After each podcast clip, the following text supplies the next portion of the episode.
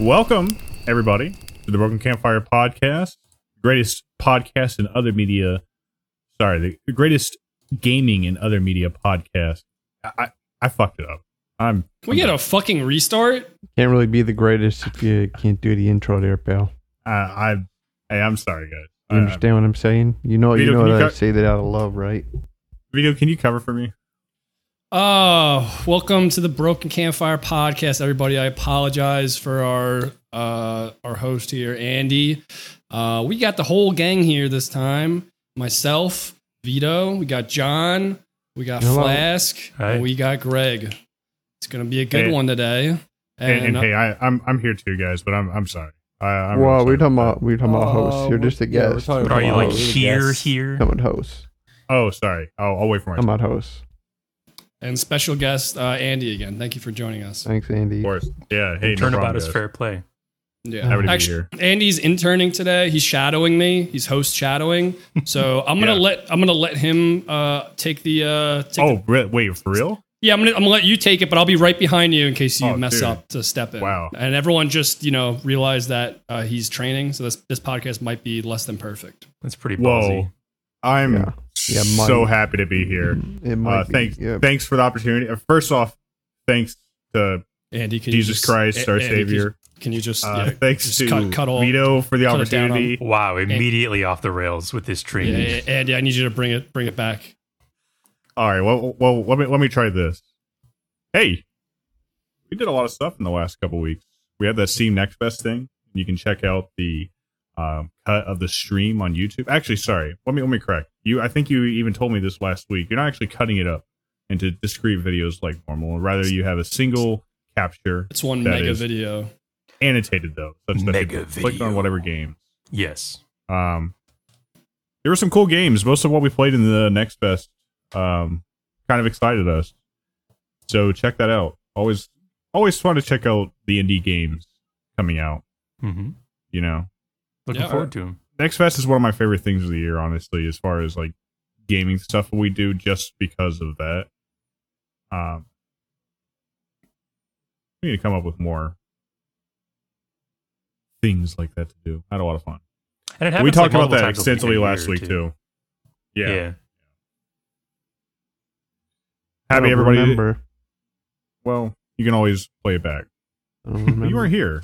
You weren't here last week, were you? Sure I was. Okay. He's always. Did anyone say I was not? I honestly, I don't really remember. Yeah, I don't. You've been going to Italy back and forth a lot. Oh, yeah, he was here, right? I think he was here. The problem is he's always with us in our hearts, so it's hard to tell. That is the problem, right? Well, speaking of with us in our hearts, I think I will start the round table. No, that doesn't make any sense. You're in your own heart? You. Well, I'm in my heart. Categorically, my heart is a part of... It's not important. I've got that Andy Bandy down in my heart. I think really all I got to talk about... Somebody correct me if I'm wrong. We played some game together that I'm forgetting. But my brain has been in barotrauma over the last week. It's been in the depths. Yeah. Pretty deep into the depths too. You really, I've gone over the deep end, and I've started editing subs, and have learned how to use the sub editor pretty good now. And it's amazing how much time is lost when I'm in the sub editor. It doesn't feel like work, but it really is just kind of like I'm just working basically. It's pretty cool though. It's a lot of fun. I'm having a blast, and we started. I spent something like 12 to 15 hours, maybe total time, redesigning a vanilla sub. But by that, I mean one of the subs that comes with the game, redesigning it that we'd used before to make it a little bit better, to fit our needs a little bit more without compromising it too much. I don't think I would consider it to be too overpowered. That is a pretty nuts amount of time, though. Well, in now. Now that I know how to do everything I learned how to do, I could do that in probably 2 or 3 hours. You know sure. I mean? And you had fun doing it, right? It wasn't a lot of fun slog. Doing it. Yeah. No, none of it was a slog. I was always engaged with it. Yeah, with it. It seems fun. I honestly, like watching you while you were streaming it. And yeah, it's cool. It was sometimes hard for me to not think about it. Like I had to actively work on focusing on getting what little I need to get done every day done, so I could then just fuck with the stuff all day. Mm-hmm. You get that obsessive about a certain topic, and you're like, "Oh, I just want to do that," you know? Yes. Yeah. I did not expect Barotrauma sub editor to get me like that. I've talked before, I think. My favorite thing in this game has always been the wiring and the reactors and stuff. I just thought it was kind of cool. Oh, look, with just a little bit of knowledge of logic circuits, a memory into a greater than, into a this and a that, all of a sudden I can automate this and make it work better. I always liked automation. You know, I mean, that's a fun thing to do.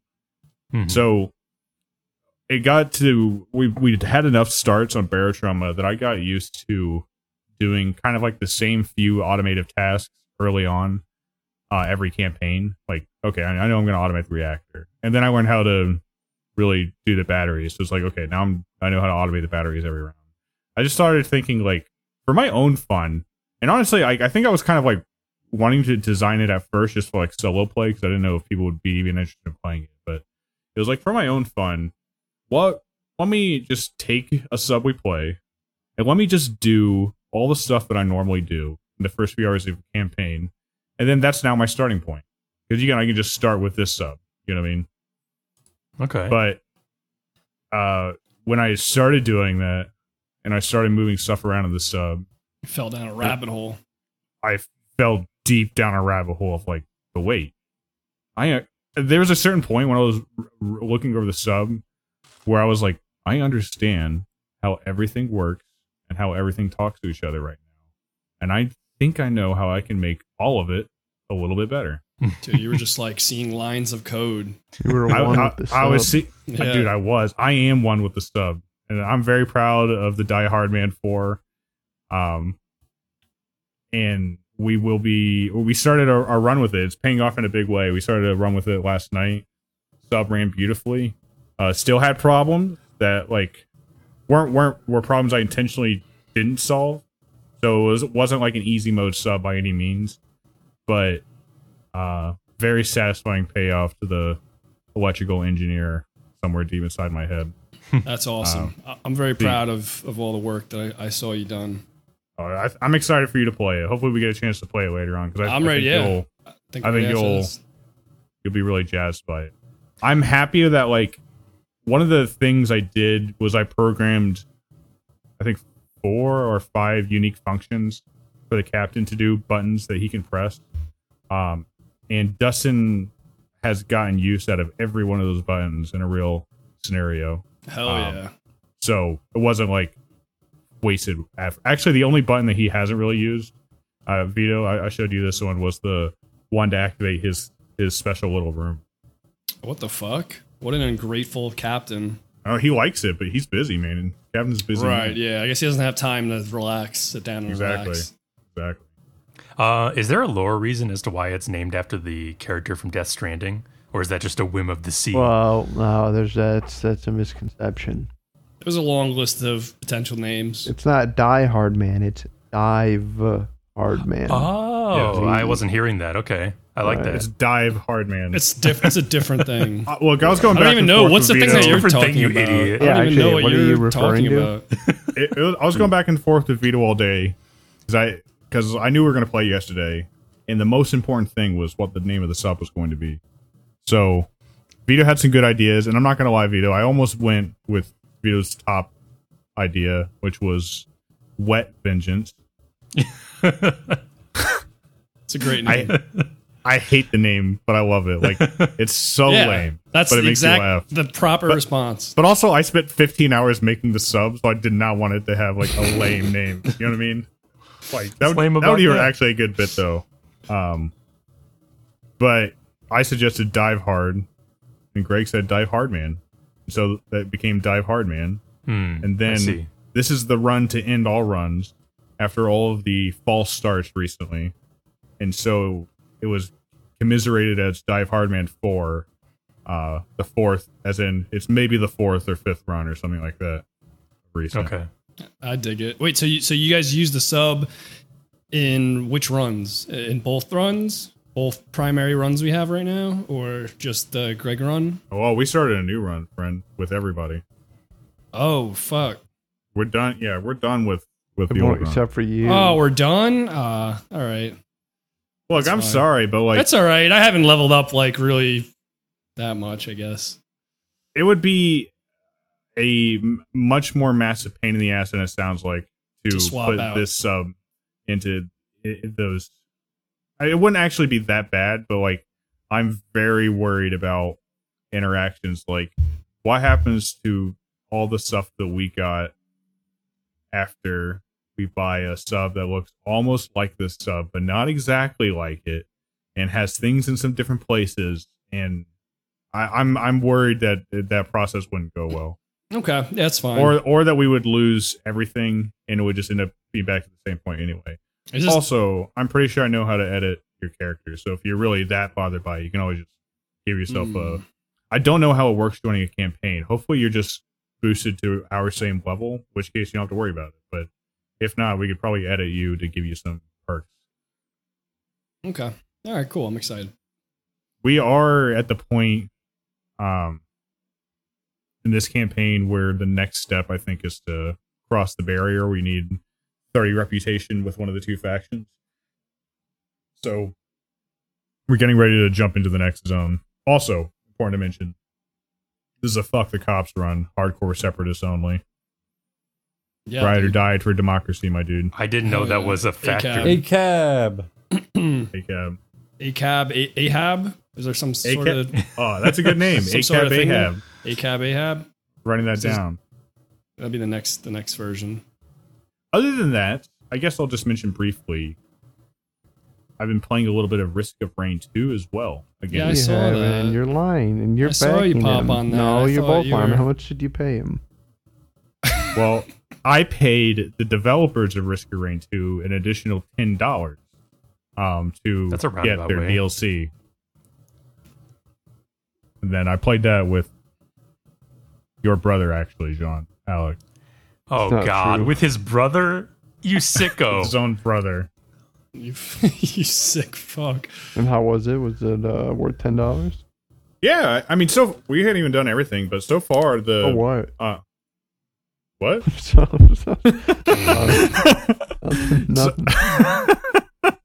So far, so good. It comes with some new levels. I'm kind of digging those. I don't know if I like them as much as the original levels, but also doesn't really matter, whatever. Are they cool. Just in the rotation, or do you have to pick like one track or the other? They're in the rotation, but there's that lunar shop you can go to in between rounds, if you remember, if you find the lunar, the newt thing, like the blue item shop. Yeah. And when you go there, you can kind of pick a path if you want. But if you don't actively pick, it's just in the rotation. There is a new ending that you have to beat the game and then do something to get to. So that's also not like a side path. You can just, keep going down that path. I spent a lot of time with one of the two new classes, the Railgunner. I think it's called the Railgunner, but he's basically like the sniper in Risk of Rain 1. He's got a lock-on medium range assault rifle type deal, and then a sniper rifle that deals a lot of fucking damage. A railgun. That guy is a lot of fun. Railguns are pretty cool. Yeah, I'm enjoying the new class, enjoying the new levels. Want to play more of that game. I was having a lot of fun diving back into that. I haven't jumped into it in a long time. It's been a while. Me and Alex just randomly. Been a while. I think me and Alex were talking about the Risk of Rain Returns, which is slated to come out, I think, this year. Which is kind of like a remake blow-up of the first game. Yeah, I like the first one a lot more than the second one. Will the glow-up be in 3D? Or just a remaster? No, that's why it's like Risk of Rain Returns instead of like a Risk of Rain 3 or something. Mm-hmm. They're just to balance going back to the 2D style. I like the second one better than the first one, so... Well, one of us is wrong, and it's not me. But the one of us must die. One would think that I could tie break, but I really can't. I love both those games. I did like the first one a lot, and I do really like the second one. The second one, it almost has to win out for me, if only because I like it mechanically just about as much as the first one, but also like I was so impressed by how well they executed the movement and transition to a 3D space. One of us has to die. Yeah, one of us has to die. It's kind of what I got it down to. Oh, okay. Please kill one of us. That's Barotrauma. Hey, and we're going to let you guys decide. Go ahead and email brokencampfire.com. And just the first email, whatever comes through. Just any, yeah, not even the most. Just we won't even just, like just verify. Send an email to brokencampfire.com. Yeah. And just say any name. Yeah. That's at gmail.com. Listen, if you did want to tell us who should die. At Andy. I mean, yeah. Wait, I said that out loud. Shit. That's all I got. Hey, that's a nice tight round table. Thank you. Hey. We'll see how you do, Vito, as I pass the baton on to you. Oh. I played some games this week. What'd you name? What'd you play? It was a very puzzle-heavy week for me. While you guys were sharpening your blades, I was exercising my mind. Have you heard of a jigsaw? You don't think I was exercising my mind when I was building my subs, Vito? No, that's such a jock. That's such a jock thing to do. Yeah, you're right. No, that's a quarterback kind of move. Go home after work and spend 8 hours into engineering and wiring on the sub. Yeah, probably trading Bitcoin on the side. Spend 4 hours on blinking lights and then just delete it at the end because he couldn't figure it out. Oh God, he's in the hole again. He's such a bully.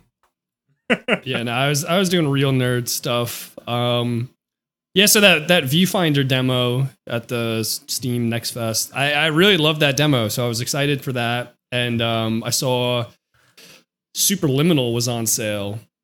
I think it ended up being like $10, and just I wanted to get in that, 3D physics-based puzzle kind of mode. So I bought that. I for some reason thought you had played that already. No, John played that. No, I know. John, did you beat it? Yeah, of course. Okay. Yeah. When you said you played it though, but how did you just get to like the end screen and then stop playing? Yeah. Well, there's that's fine, but there's actually there is. Well, in every level, I forget exactly what it is, but there are I think it's a moon. There are several hidden items you can find. And there's even in every level, there's a secret like astrology room that you have to go into. Yeah, there's some really cool like extra stuff you can do if you want. That's like hidden in the levels. I had no idea. I just beat it. It's not even like really hard to do. They just like you run through the levels and I don't know. Like, it's been a little while. I don't even think I accidentally stumbled on anything like that. I think I stumbled on one astrology room on accident. What it happens is you go in there and it's like all black and there's just like stars and you have to line them up in a certain way and it makes a picture. Yeah, there's like one on each level. Wow. And it tells you a little actually like backstory. I didn't actually pay attention to it, but it tells you a little backstory, I think, when you do them. That's pretty cool. I didn't accidentally stumble into not one of those. And I also didn't really... Even as you're saying it, like I can't remember any hints towards that even existing. Yeah, I'm not sure if they do hint it. And then like at no point do they really like encourage you to like keep looking around. I didn't think. No, not really. You're right. It's just like, hey, if you got that explorative nature, Oh yeah, no, hey, that's really, that's pretty cool. I got what the game's about though. I mean, it's not like you missed anything. It's not like there's like another mechanic. I thought you were gonna say that wasn't the real ending and that there was no. Because I beat the game in like 2.5 hours, super short. No. So you had said that, I would have believed you and felt bad. But it is crazy that game. Maybe you didn't play the game after they added. They added a battle royale mode. I did not play. And co-op. I did not. I seen it and I thought it was a joke when they first I thought I was being pranked. Yeah. Wait, hang on. Did I lose the thread? We're still talking about Superliminal, right? Yeah, dude. Yeah. I thought I was being pranked. There's something called a battle royale mode and there's co-op. So co-op, I'm assuming, works like what you would think. And that's pretty cool. I think that's a cool way to play that. And yeah, I'd even recommend it because I was playing it on the couch with my girlfriend. You know, she was backseat gaming. So it was fun to play with somebody else. I kind of disagree, actually. I don't mean to disagree like that. Like, you had that experience. That was a real experience. Didn't play with his girlfriend on the couch. You're wrong. But, like, I guess what I mean to say is that doesn't appeal to me, co-op on that game. It's a puzzle game that wasn't designed to have two people, like, navigating the space solving it. Well, you're wrong because there's a co-op mode. So it was designed with it. But no, I get what I'm fucking with you. I get what you're saying. It didn't come with the game, right? You're just saying it was added. It did. No, it got added. Like, that's what I'm saying. Like, it's like maybe they just didn't have it in time, you know, when the game came out. I haven't tried it. It sounds like it could be fun. Like, if it actually was like a, I mean, you guys actually played the game. Hey, look, all right, I'm gonna spoiler alert. I didn't really love this game. So I do recommend, if you have a friend and you both want to play it together, I say do it, because get as much fun as you can out of this. But me and John both liked it single player. Oh, you did? You played it also? Yeah. Oh, hey, well, that's fine. Yeah, but actually, it's just straight up Easter eggs. There's one in each level. I mean, there's the other thing I talked about too with the rooms, but I posted a video.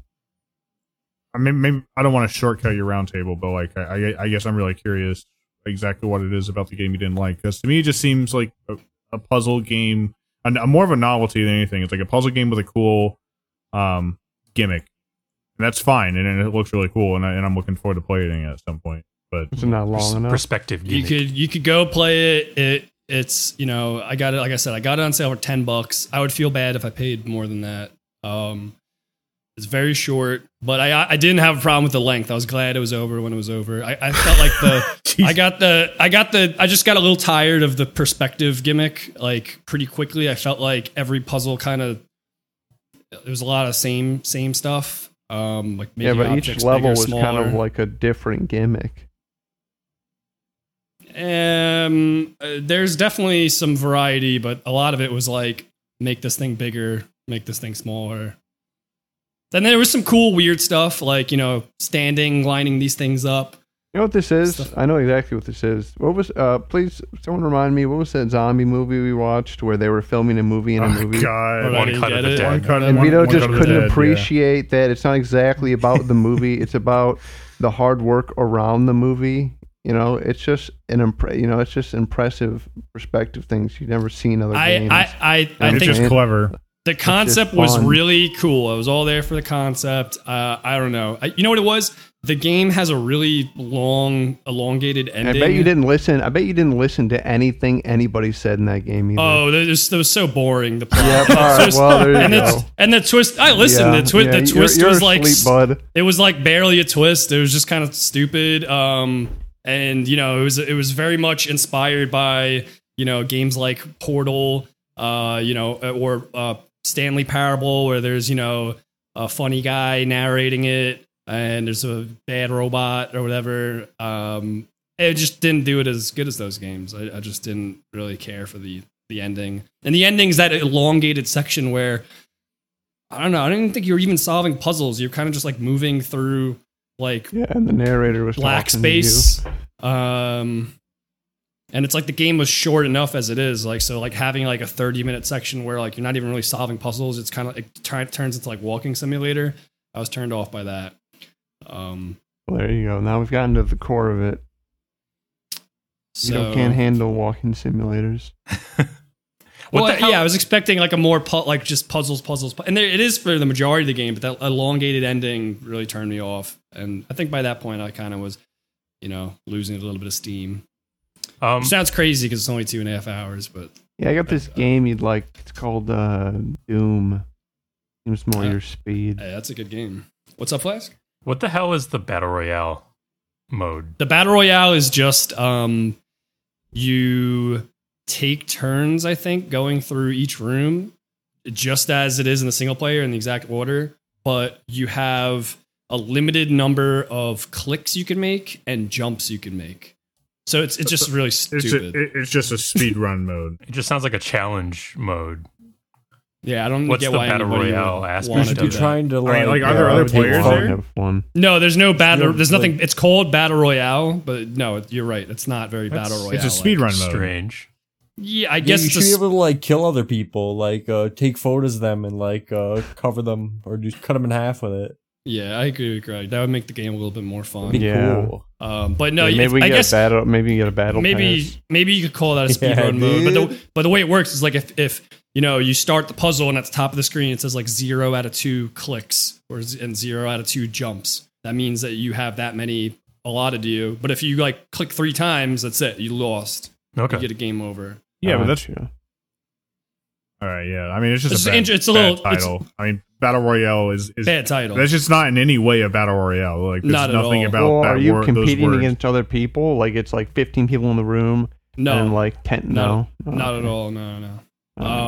It's just a challenge mode. Yeah, but you know, it's good. It's good marketing, right? Because when they added that DLC, everyone was like, "What? Battle Royale mode? Literally clickbait." Yeah, but it didn't make me re-download the game, and I actually really enjoyed the game, so it didn't work that much. I mean, is it possible that update literally came out on April 1st or something like that?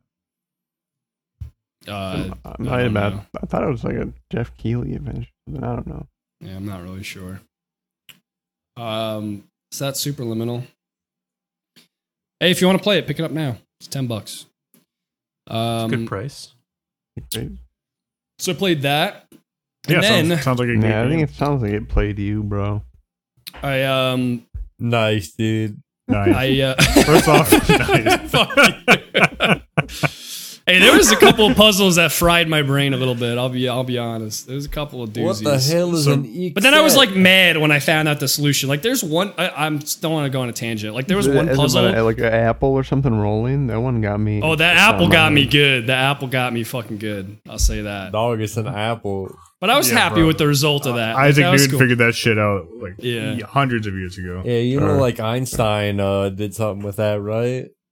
He like invented the apple. I think you're right about that. Yeah, cool guy. There was like a puzzle that had to do nothing with perspective at all. It was just like, I don't even know. You had to drag out these columns, and there's like 7 columns in the room. You like drag them out, upwards, outwards. And I'm thinking, I spent like a fucking mad long in that room, probably the majority of my gameplay, trying to figure out like what's the perspective, like where do I stand to make these columns, you know, spell something out or platform something. It's just only one of them's useful. You just drag it out and jump on it and jump to the fucking the finish line. It was like the stupidest. I was so mad at that puzzle. There's a couple puzzles like that. Anyway, I got around to playing the Spider of Lanka. The nice. The DLC. Oh boy, now we're making stuff up. The DLC for the Golden Idol, which was one of my favorite games that I played last year. Didn't come out last year, I don't think, but it's one of my favorite games I played last year, and definitely in the, like top games of all time. I really love that. Again, played it with my girlfriend. So we played this. We beat it. It's 3 scenarios. Anybody else play that here? Yeah. You beat it. No, yeah. I'm sorry. Did you speak? Okay. No, that sounds stupid. Sounds like a dumb game. And Andy, you like started it? I've played the first scenario. I need to go back. I've not yet done that. It's the horse, right? He continues his madness? Yeah, it's about the murderous horse that we saw pretty early on in Golden Idol. That thread was actually never really picked up on, if you remember. It was kind of but now they go back. That's because they left it for the DLC intentionally. Nice. I'm glad they went back. Right. So yeah, we got 3 scenarios, and it's a prequel. We got a prequel story that I was interested in. It was cool. You know, it involves that Lanka nation, I think it's called, with the Lemurians, and the game's just got great lore, and I liked, you know, following the story of this prequel. So I'll just say overall, my expectations were a bit let down. Although I don't regret playing it, but I just felt like none of these scenarios really matched any of the scenarios in the main campaign. The main thing was that I just felt like none of the scenarios were like fully baked. In all 3 of them, I felt like at some point I had to make a leap in logic to solve an important part. And I didn't feel that way about the main game at all. You know, I do believe that, you know, the devs think these scenarios out a lot, and play test them. So, you know, I totally would believe that I just skipped over a piece that was important or missed an important small clue. But I guess solving the stories in the main game just felt really intuitive, and these ones did not, didn't feel that intuitive. Okay. I think one of the other problems actually is that, like, because it's so much shorter than the main game, it doesn't have as much time to like escalate through the scenarios, through the cases, scenes. Yeah, that could be it. Yeah, actually, that's a good, yeah. So, like, it kind of goes like boom, boom, boom, and even like the last one is not as expansive as like the later ones in the main game, and yeah, it feels like because it's a DLC, that's just a necessary element of it, you know, that it is that short, right? But it does kind of hamper like the breathing room that you have in the main game.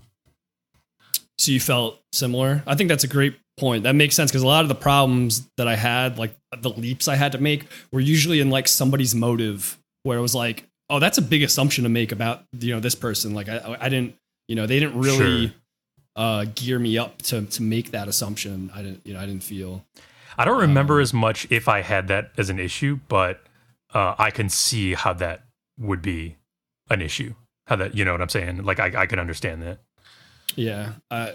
I'll say just as far as like the format, the second scenario is one of the biggest scenarios, I think. One of the most complex and layered scenarios in the whole game, I'm pretty sure.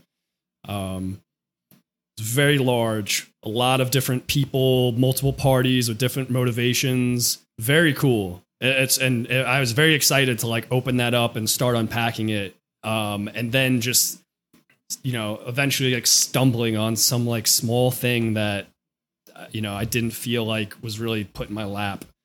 Okay. But that was cool. You know, I just like the scope of that second scenario. And then, you know, the third scenario follows a similar format to like the final scenario in the main game, where, you know, it calls back, it brings all the scenarios together. And I always like that. I think that's cool. It's kind of like a test. Like, hey, are you paying attention to the details of the story? Yeah. And not in an unfair way. Like, you don't have to actually go back and look at the previous scenarios. You just have to, you know, if you were paying attention at all, you'd figure it out. Yeah. By the way, as like a counterpoint, I do think there's a lot of puzzles, solutions in the DLC that are the same type of, oh, so that's what's good. Like that's what I needed to do, or that's what's going on, and it makes internal sense enough. I think there's enough of that in the DLC that the DLC is still very worthwhile playing. Yeah, I agree. I didn't regret playing it. There was still a lot of like eureka moments. And cool, you know, as you're solving that particular facet of that scenario, it reveals something to you about the plot, and you go, oh, that's fucking cool. Right. So there's still that. So like if you're Andy, you know, play it through. But I will say, like, overall, like I think when I finished, like me and my girlfriend looked at each other and went, that wasn't as good as the main game, was it? She's probably distracted. Well, maybe I'll have a different feeling. I uninstalled it. Solid thing. Yeah, I was being nice. It was just taking up space. That's the right move. I mean, now it just kind of looks shitty. Yeah. You don't want to be seen playing that game. No. Fuck no. So that's the Spider of Lanka DLC for Golden Idol. Spider-Verse. And I told you this was a very big puzzle week for me. So after I played that, I wanted to find another game to play like that with my girlfriend on the couch, using our Steam Deck. And this game I had kind of in the queue for a while. It's called Strange Horticulture. And I got it on sale during the Steam Summer Sale. I think it was a good sale. I don't remember how much exactly. And all I know about this game, well, I started playing it. I'll tell you, it's a mystery sort of detective game. But the format is very, like, it's a very cozy game. You are a you work at a plant store and customers come in. The gameplay is basically you just ring a bell and a customer walks up and they give you something. You know, they speak to you and tell you they need some sort of plant for something. You know what I mean? And the plants in this game like do crazy things. Like, I don't know. Well, a mild example is like, oh, they have trouble sleeping, but because like, you know, there's ghosts in the house or some shit. So like you need to open up your plant book and find the description of the plant that they need and then reference your inventory where, you know, you could see the plants and, you know, so your book says, oh, this plant has vibrant thorns or something like that. So you got to find that plant and then give it to them.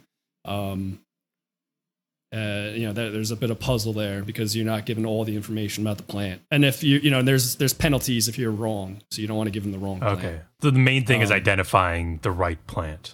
Identifying plants. Yeah. You're either like given the name and you have to like look it up in your book, or like you're not given the name, but you need to, you're given like a description of it. There's various ways that you could, you know, find what plant you need.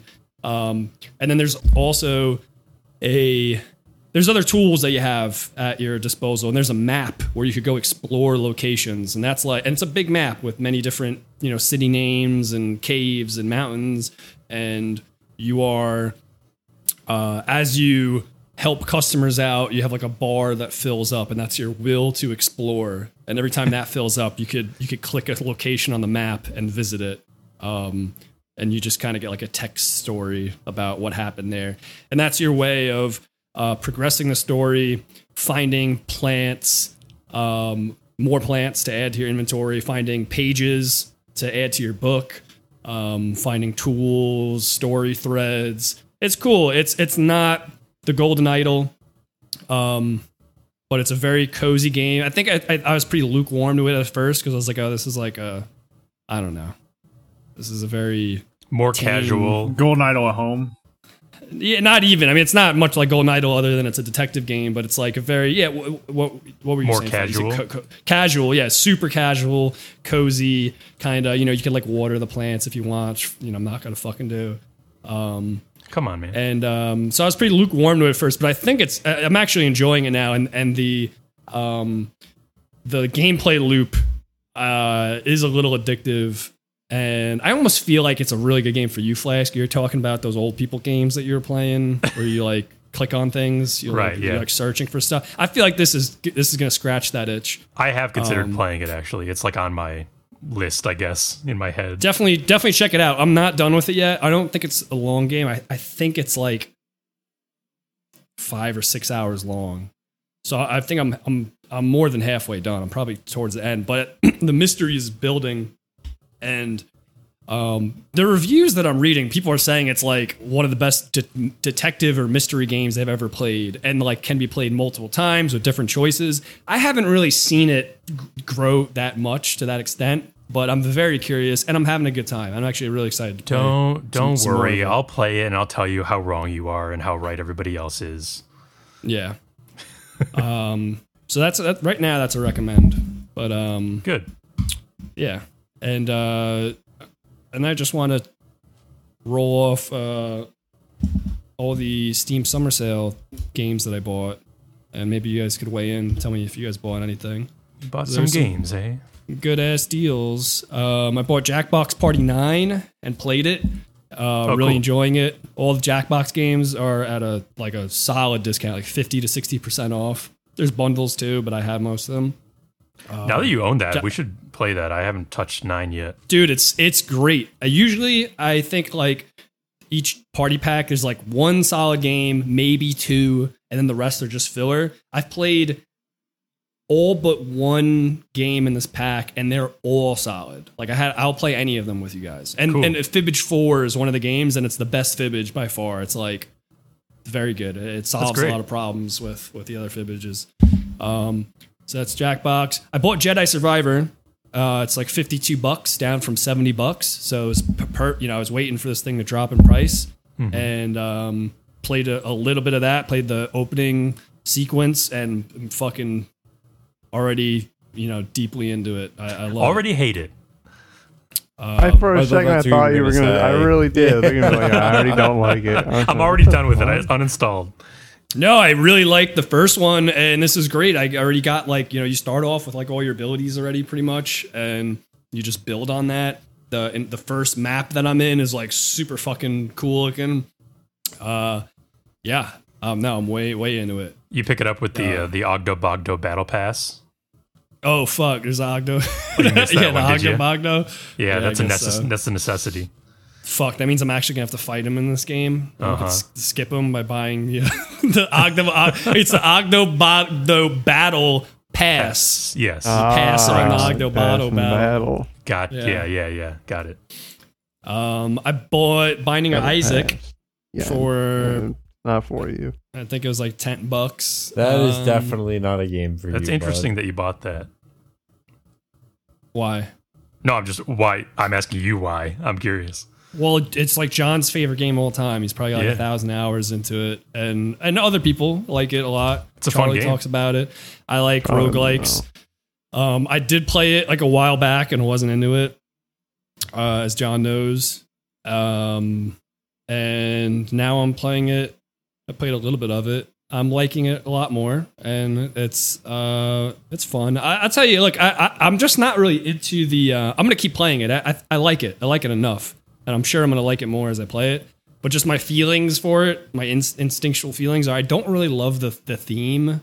I don't know. It just doesn't really do it for me. A naked baby in a shit-filled basement. Nah, I don't really like. Yeah, it's creepy and disgusting, but not in a way that makes me feel good. I don't know. It's just kind of weird.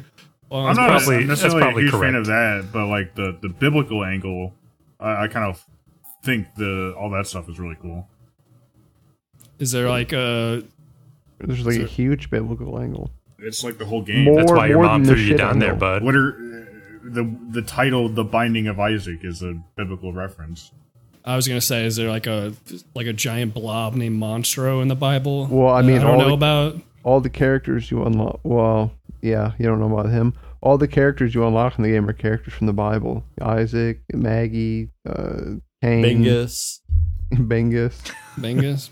Well, I just got the one guy so far, but I'm gonna play more of it. It feels like a Flash game. That's my thing. Also, it's it feels I'm playing a Newgrounds game, which it is, right? Yeah, it is. Yeah. Well, it feels no. Or, I mean, it was originally, but you bought the Binding of Isaac Rebirth. No, so that's completely redone on a new engine. It's not a Flash game. All right. Talk about your. It's a DOS game. Talk about your Steam Deck games, though. Right? I mean, that would be great for that. I hate to break it for you. I know you're not going to like to hear this, but as a professional, this is actually better than the Gungeon, so you have to enjoy it more. Yay! You do have to enjoy it more. I only buy it because I have the utmost respect for your video game taste. That is the truth. That's why I gave it another chance. I would never give a video game another chance, but I said John loves this fucking game. Shit, I do know Vito as a one chance man. You get one chance with me. You don't get a fucking second chance. One chance Vito is what they call him. Exactly. And so I'm gonna play it more. I'm not hating it. I really am not. I mean, I had fun. I had a good run the other day, and it was cool. It's fun. Once I get a better weapon, I hate shooting the fucking dumb tiers that only go. Your guns only go up or cardinal directions or whatever. They don't go. You gotta dangle them yourself, dude. Well, I guess it's all about the dangles. It is. Okay. Not. So not that this is a direct comparison, but. Enter the Gungeon has 54 achievements, right? And a lot of them for unlocking different stuff. Binding of Isaac Rebirth has over 200 or something. Holy goddamn! It actually has 637. How many? What? 637 achievements. My God! Stop! Cut it out! You're killing him. All right, you know what I'm saying. And each of them is usually tied to an item or a character unlock. I don't know, the amount of game you've probably seen compared to what there is right. You just have to tip of the iceberg. Yeah, and I've heard you talk about that, and I know that. Well, you seen that one run I did where I got all the mushrooms and stuff. I had no idea what I was even looking at. I saw static. Yeah, well, that's what I seen too. It's like starting to watch One Piece in 2023. Exactly. Yeah, you don't know. Yeah, exactly. No, it is not. It kind of is because Binding of Isaac, the original one came out back in like 20. I mean, obviously not One Piece times, but like the 2010s, and then it's had its own expansion, and then there was Binding of Isaac Rebirth, and then you bought the add-on to Rebirth, right?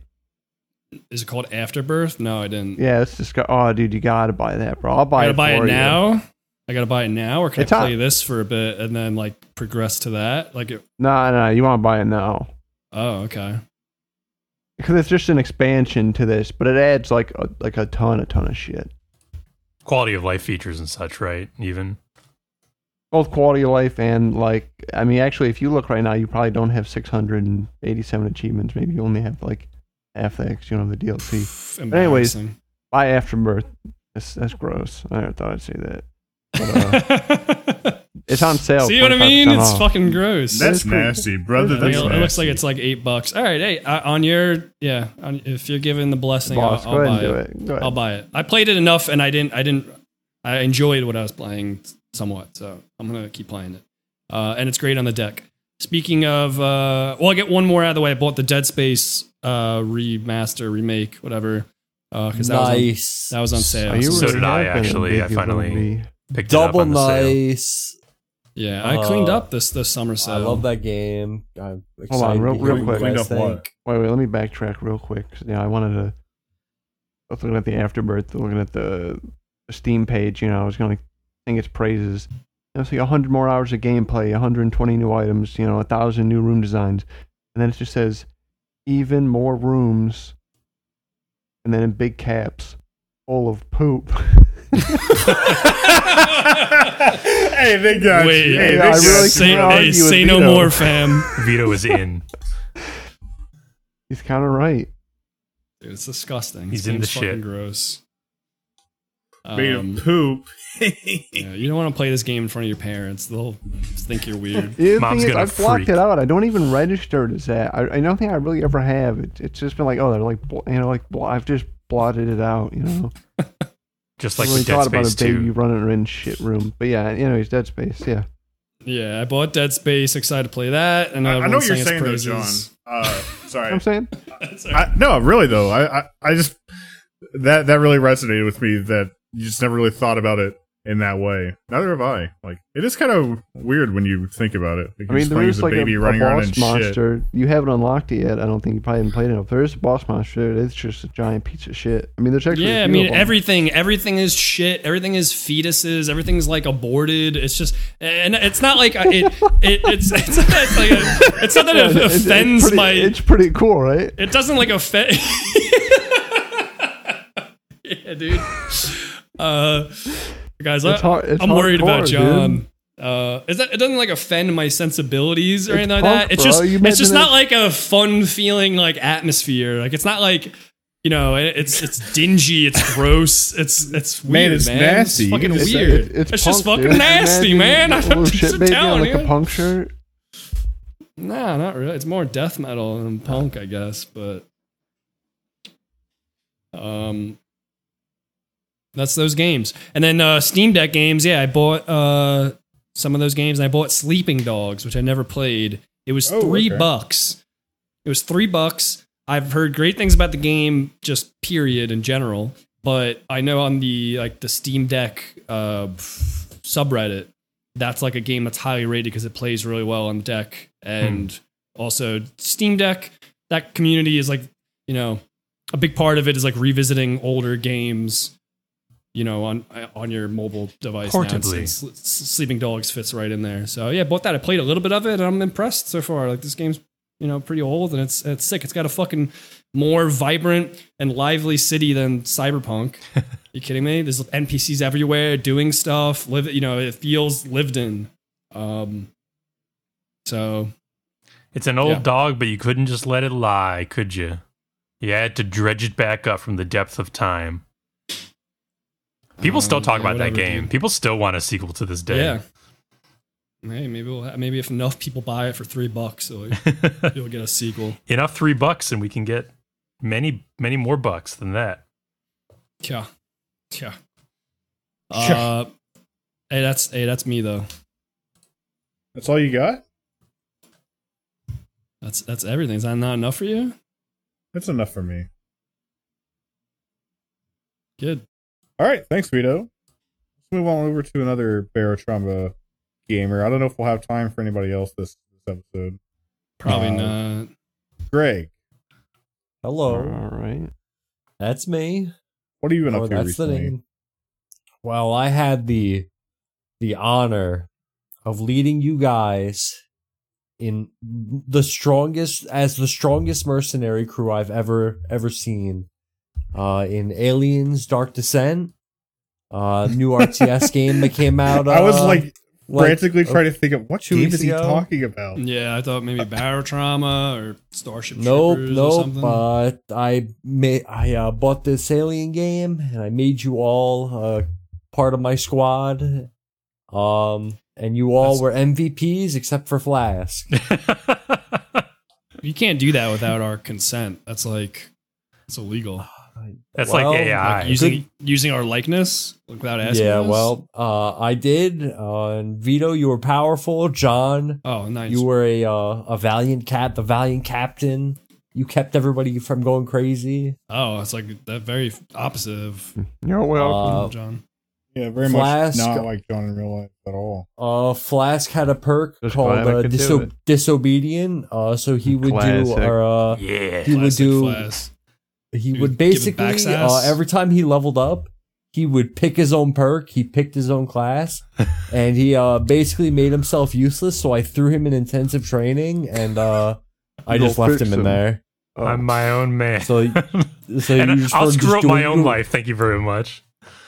Yeah, every time you leveled up, you just picked like a shitty perk, and I was like, come on, man. That trash. Come on. You put him in like an institution? No, it's just I told him to take laps for days, for a month straight. At least I'm getting some exercise in, you know. All right, take a lap. That's a good attitude. Yeah, enough backsass. Enough backsass over there. Take a lap. Did you let me have like my earbuds so I could listen to some music while I'm lapping? Hell no. No, see, what it is? Wrong. Oh, I guess. As time goes on, the planet gets more and more infested with aliens, so I just have you running around the ship in circles. At least I'm in a spaceship. That's pretty cool. You know, I can make the best of any situation as I avoid combat. Yeah, I guess. But the game's... dude, this game's pretty sick. I dig it. Pretty cool story, alien story.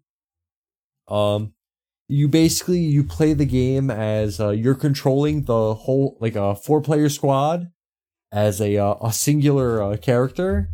And every time you go to do something, a member of that squad will like go off to go do it and then come back together into a formation. And it's like everybody gets like certain perks and stuff. It's very cool. And you just go through missions. You end up getting timed. At one point in the game, you a timer starts, and you have a certain amount of days to finish, or the game ends and you fail. Okay, interesting. Is it because they're going to nuke it from orbit? Because it's the only way to be sure. Yes, actually. This system basically malfunctions, and it goes, "Yeah, we're nuking the planet." And while that's happening, the aliens are just swarming the planet and basically making it more and more difficult as time goes on. I see. So this is, but the actual gameplay is it like a Gears Tactics kind of thing, or is it like it's I never played Gears Tactics. Actually, Wasteland. It's like Wasteland. It's like XCOM or turn-based. It's it's an RTS. Yeah. All right, so it's real time. It's not like XCOM. It sounds like turn-based. Like XCOM. It's like okay. So, are you taking turns, or are both things moving at once? No. Everything's fluid at once. I'm just messing with you, bud. Somebody get him out of here. You know, I'm on actually Team Flash now. Hey, you know what? You just lost your captain. I was just about to buy this game. Now I'm not. Well, also it's not XCOM. This is the Dark Descent. But it's very solid. I say that they actually did. Right as I was beating the game, they released a patch that allows you to disable the timer. So if you don't like it, you can just turn it off. That's always a good option because a lot of people do like the timers in games, but some people feel incredibly stressed by timers of any sort. Weaker people. I was just going to bring into that. I beat the game and I had 1 day left. I was sweating at the end. I was very nervous. It really went to shit when half of my one squad died, very quickly together. My friend Eric, he was shot and killed. My friend Mint, she had a facehugger put on her and I couldn't save her fast enough. Oh. And a chestburster exploded out of her. And my friend Chris, Queen grabbed him and just bit his head off, and that was the end of him. I couldn't save him. So it was pretty fucking crazy. Oh, we lasted the whole campaign from the beginning to the end? Yep. Oh, okay. So the game's not super difficult as far as like having people die. So I will say I reloaded multiple times because there were multiple times where I would get swarmed by aliens, and I would just get ripped apart, and everybody would get taken away, and I would just fail the game. Like all my people would just get ripped, murdered. So it basically when you start in the level, it you have zero alien activity, and as you progress on and aliens spot you or you kill them, the bar goes up, and more aliens will start coming and looking for you. I believe it goes easy, medium, hard. It's like Risk of Rain. It's like that difficulty thing. As time goes on, it gets more difficult. Yeah, I liked it. Pretty cool story. You know me. I love the aliens. The game looks fucking beautiful, graphically, the lighting. And watching a video, it looks good. When you get to the characters, when you're in the ship and you're customizing characters, you could tell that they were made to be viewed not from zoomed afar. In to look at them. Viewed from afar because they look crusty. Hey, I know some real people like that. You know what I'm saying? Hey, I feel you, brother. You'd play this game again? Does it have replayability, or you think that's kind of it? I would probably play it again. Yeah. Not now, but you think it would be a different experience though? I'm saying I think you can, if I failed the game, I was going to play it again, redo the whole thing. But, I feel like you can do a different way of going through it. And this has no multiplayer at all. No, that would be fucking cool if you could have multiple people in the squad. Even just co-op, controlling two characters each or whatever. That'd be so cool. Maybe there'll be a mod at some point. Oh, yeah. I'm down for it. That's Alien Dark Descent. That's sick. I just wishlisted that. It's $40 right now, so I'll probably wait for now, but I just wishlisted it because that looks cool. Yeah. Other games. I've been playing BattleBit Remastered still. That Battlefield block shooter game. Mm-hmm. Pretty cool. Nothing really to say about that. I'm just been playing that. Outlast Trials, been playing that. Just pretty fun. I did start Callisto Protocol again. I started New Game Plus with that. The final DLC came out. The final transmission. I guess they're ending the game. Yeah. The series, which cool. I guess. Why the fuck would you make this game then? It was just I'm done with it. I don't care anymore. The first and final chapter I don't want to play of the saga. Yeah, I'm done. So I'm playing through it again. I'm kind of having fun. I like just beating the shit out of the monsters. I think that's pretty fun. Understandable. But other than that, the story wise. Kind of all over the place, I remember. There's this guy, Elias. I know you just bought it, Flask, I saw, so I'm not going to spoil it. But, there's this guy, Elias, and he's just, he kind of gives, he's just kind of weird at the end. He just kind of gives up like super quickly. And you're like, dude, what? Like, his whole thing when you meet him in the beginning is he's like, I've been here for a long time. I want to get out of here. And you're like, all right. And then the second that he gets into like a problem, he's like, I can't go on. I'm done. I give up, man. And you're like, all right, you suck, dude. Turned her out a bit, huh? Yeah. You're talking about that, this is stuff from the main game, right? You haven't reached this final. Yeah, I haven't. Yet? No, I haven't done the new stuff yet. Gotcha. I don't know how that is. I did see a post that someone said it kind of felt like they ended it like pretty badly. That's what I was hearing. They were just like, yeah, which man, that sucks, because the world is cool in the game if I remember correctly. I'm digging what I've gotten so far. I think I said the game's like a 7 or something. Like it's just okay. It's no Dead Space, but it's all right. Yeah, really, that's it, dude. All right, that's all I got, guys. Okay. Respectable. That's all you got. Just one more thing also. I was just tricked recently by people to download another MMO, so that is 3 MMOs I will be playing now. You were bamboozled into it? Which one is that? I was tricked. Black Desert. Oh. I don't know why. Are you tricked by Kurt? Kurt tricked you? Yeah. I don't know why these fucking dumb losers are playing it. I remember downloading it for the character creator and creating my character and then creating another character and creating another character and having fun with that and then playing the game and stopping after like a week. And the game's like just a grind fest. A little bit. Yeah. That's kind of why I don't like that game that much. I really don't like grinding in games, which is funny. I can't play any of these games. I play MMOs, which are just grind games. I've had so many people recommend Diablo 4 to me, and I'm like, I could never play that game. It seems so boring. Watching Kurt play Diablo 4, I don't want to play that game. That looks like a headache. I just don't see the end game. It's just get stronger. I get that it's an addictive loop. You don't want to become strong, Vito? Yeah, all right.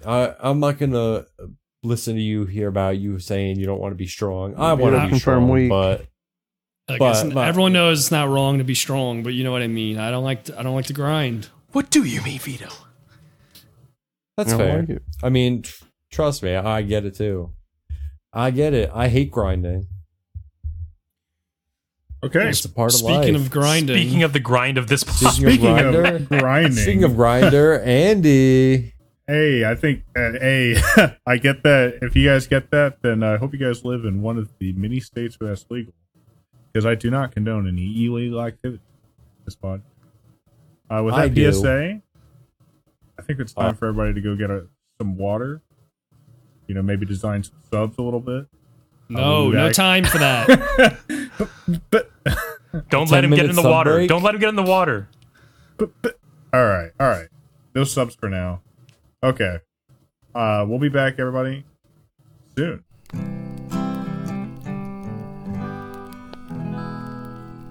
I'm having to make my drink for myself, but I got no ice. Because I got no ice trays. Because my freezer smells like fish. My freezer smells like fish. Still? I bought a bunch of fish from Costco. I guess I told you guys this, and the fish fucking stank. It was delicious. The cod. Yeah, cod. Yeah, I gotta say, my whole apartment stinks like fish. So I bought a fish from Costco because I was hungry. All right, but wasn't it like, fish. That was like a month ago, right? The reason I don't have the ice trays because they smelled like fish. So I gave all the ice trays to my mom at her house. She has a dishwasher. They're kind of hard to wash by hand, and I wanted to get all that fish stink out of there. So I gave them all to her to wash in her dishwasher, but I didn't get them back yet. So I got no ice trays, which means I can't make ice. Which means I can't make myself a nice drink. This is the weirdest fucking thing to come back to. I think when I put on my headphones, I heard fish stink, and now you're talking about ice. it's all connected, dude. It's all the same through point. Brother, I believe we're all connected, man. So what I did instead, because I wanted to make a cocktail, I just made the cocktail. I just poured it right in the glass, and then I added water to dilute it in place of having the ice there, and then I put it in the freezer. So after this podcast, I'll be able to have a drink. Well, at least you have something to look forward to. Yeah. Oh my God, we got two more round tables? Jesus Christ. Hey, speaking of round tables, welcome back, everybody. You know, I'm going to have to start the comeback from break with Vito exclaiming about how pissed he is about the round tables. Isn't that funny, though? Like,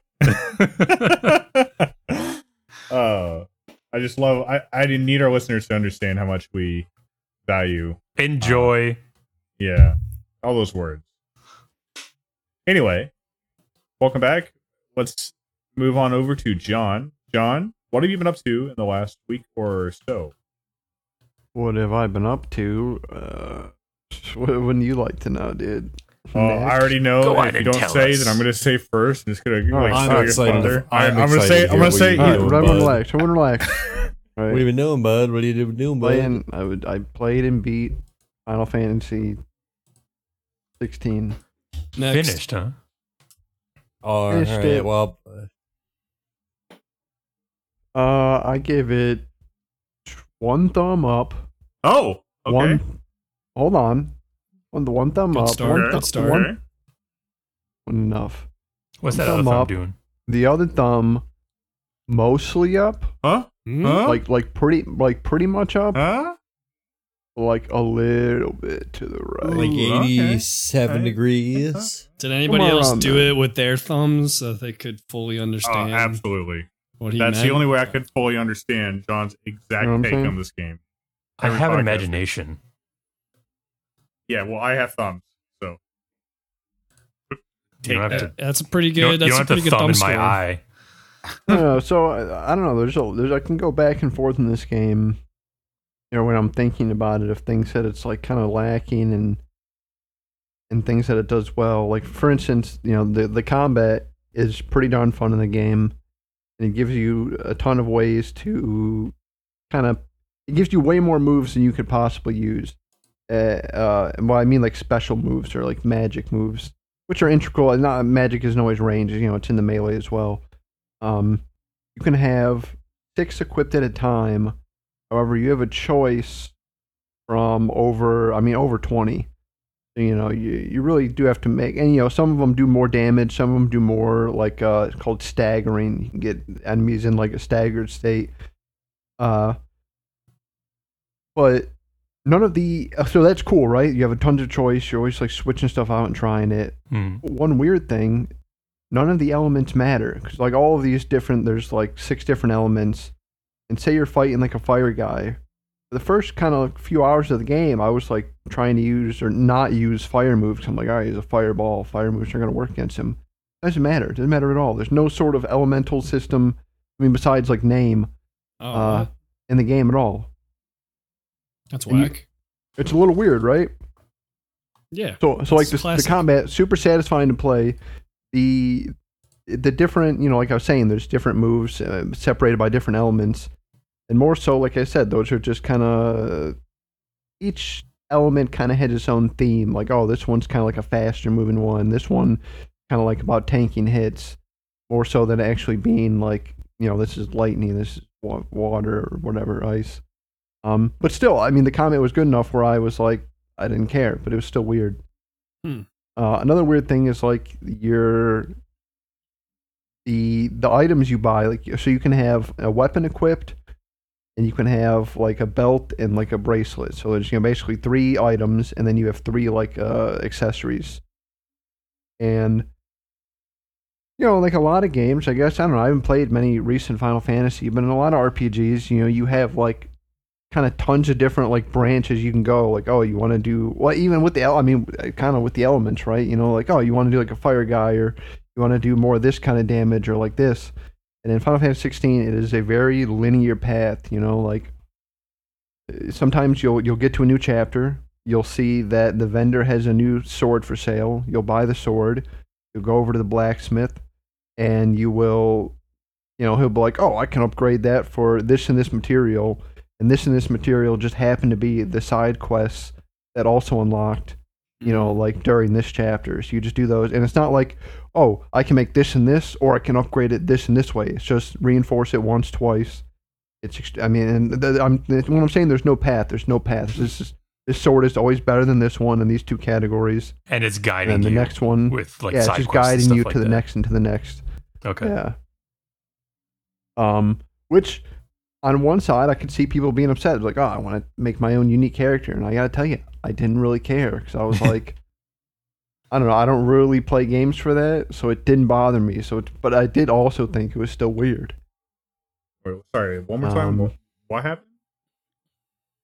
The progression in equipment is completely linear. There's no I want to use like this set to have like this like stats, right? You know, bonus. It's just like this next set is better objectively than the last one. It just goes up. Yeah, that is annoying. That sounds pretty standard for RPG or Final Fantasy games. Numbers go up.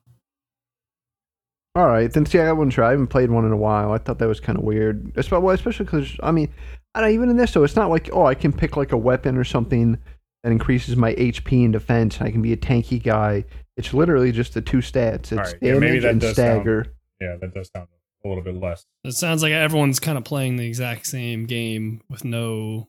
Like there's no different ways to play. The variation, like I said, is in the you know, each element has like four moves you can choose from, right? But you can only slot 6 moves total. So like in a game with 48 moves you can pick from, you only have 6 slotted. So I think everybody's going to have their own 6 they choose slotted. You know what I mean? Gotcha. Okay. I like this combination. Or I didn't fucking bother with that one.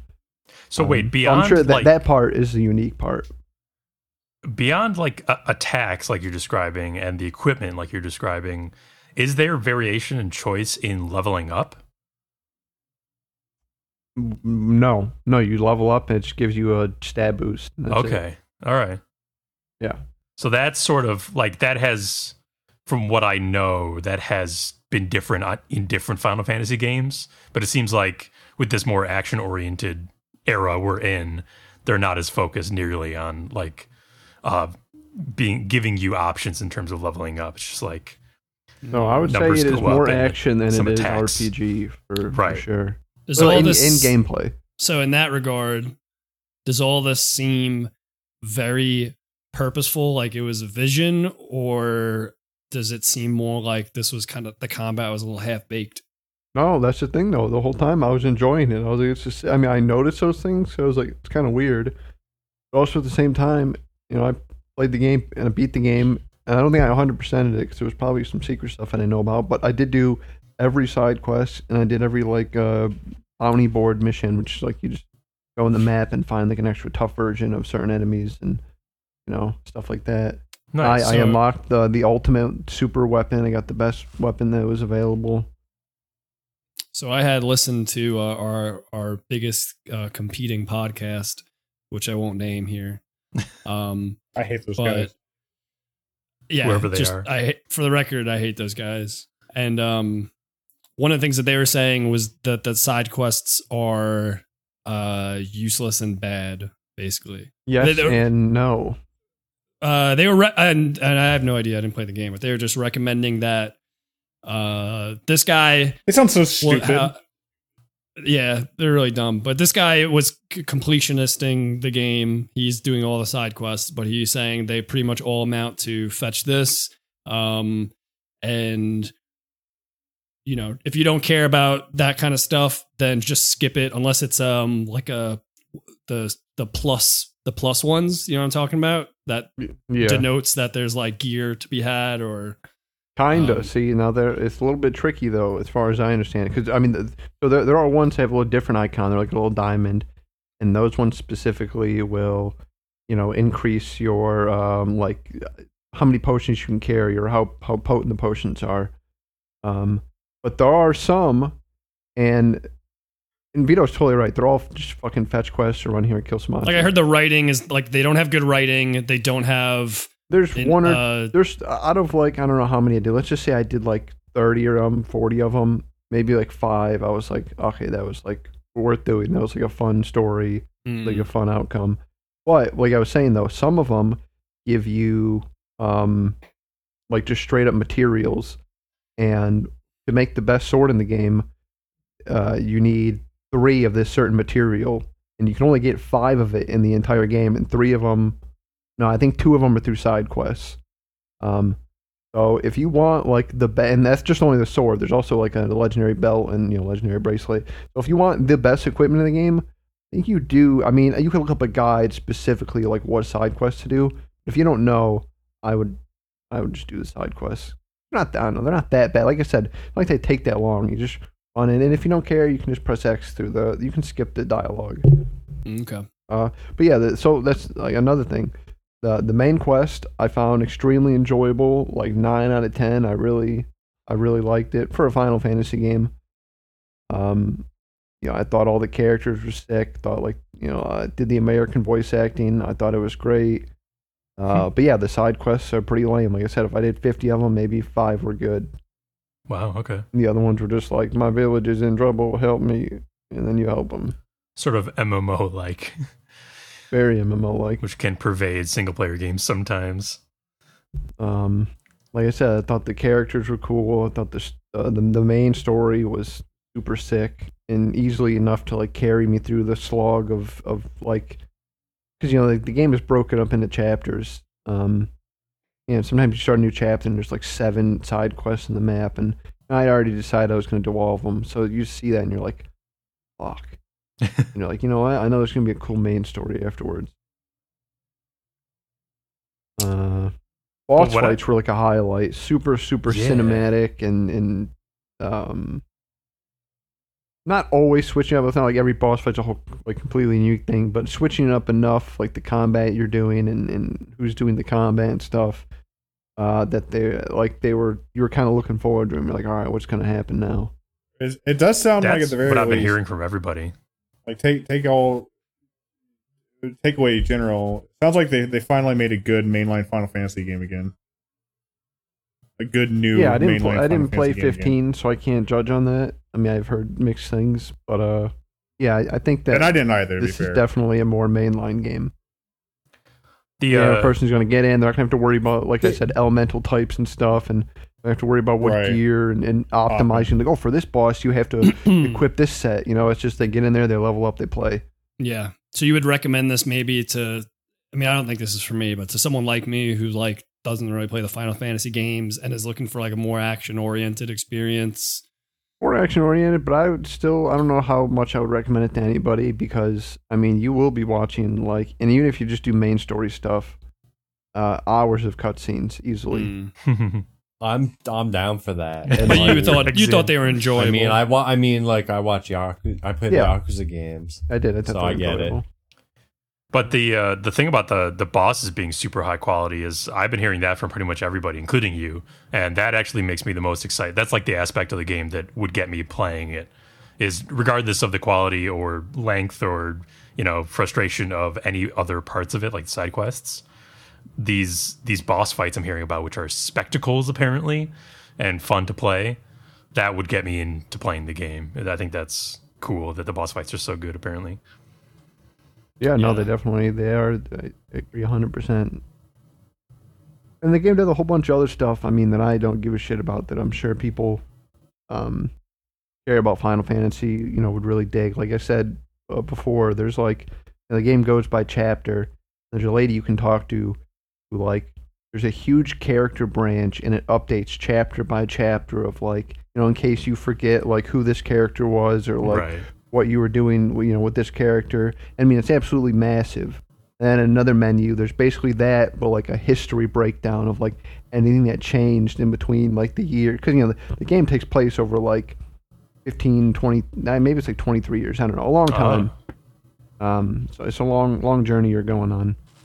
I like it. Yeah, like different updates and kingdoms and stuff. So I really enjoyed the game. I don't know how many people I would recommend it to. I mean, I would recommend with a warning that there's going to be a lot of cutscenes, but it's pretty badass. All right. Okay. Cool. Hey, no, I'm excited to play it in a year when it all comes out. It sounds like more or less what I expected from the demo. Maybe not quite as good as I was hoping, but still good enough that if I had a PS5, I would have bought it probably already. Honestly, I really enjoyed playing the demo. I'm all good. Another game that I bought yesterday, I'm putting a little time into.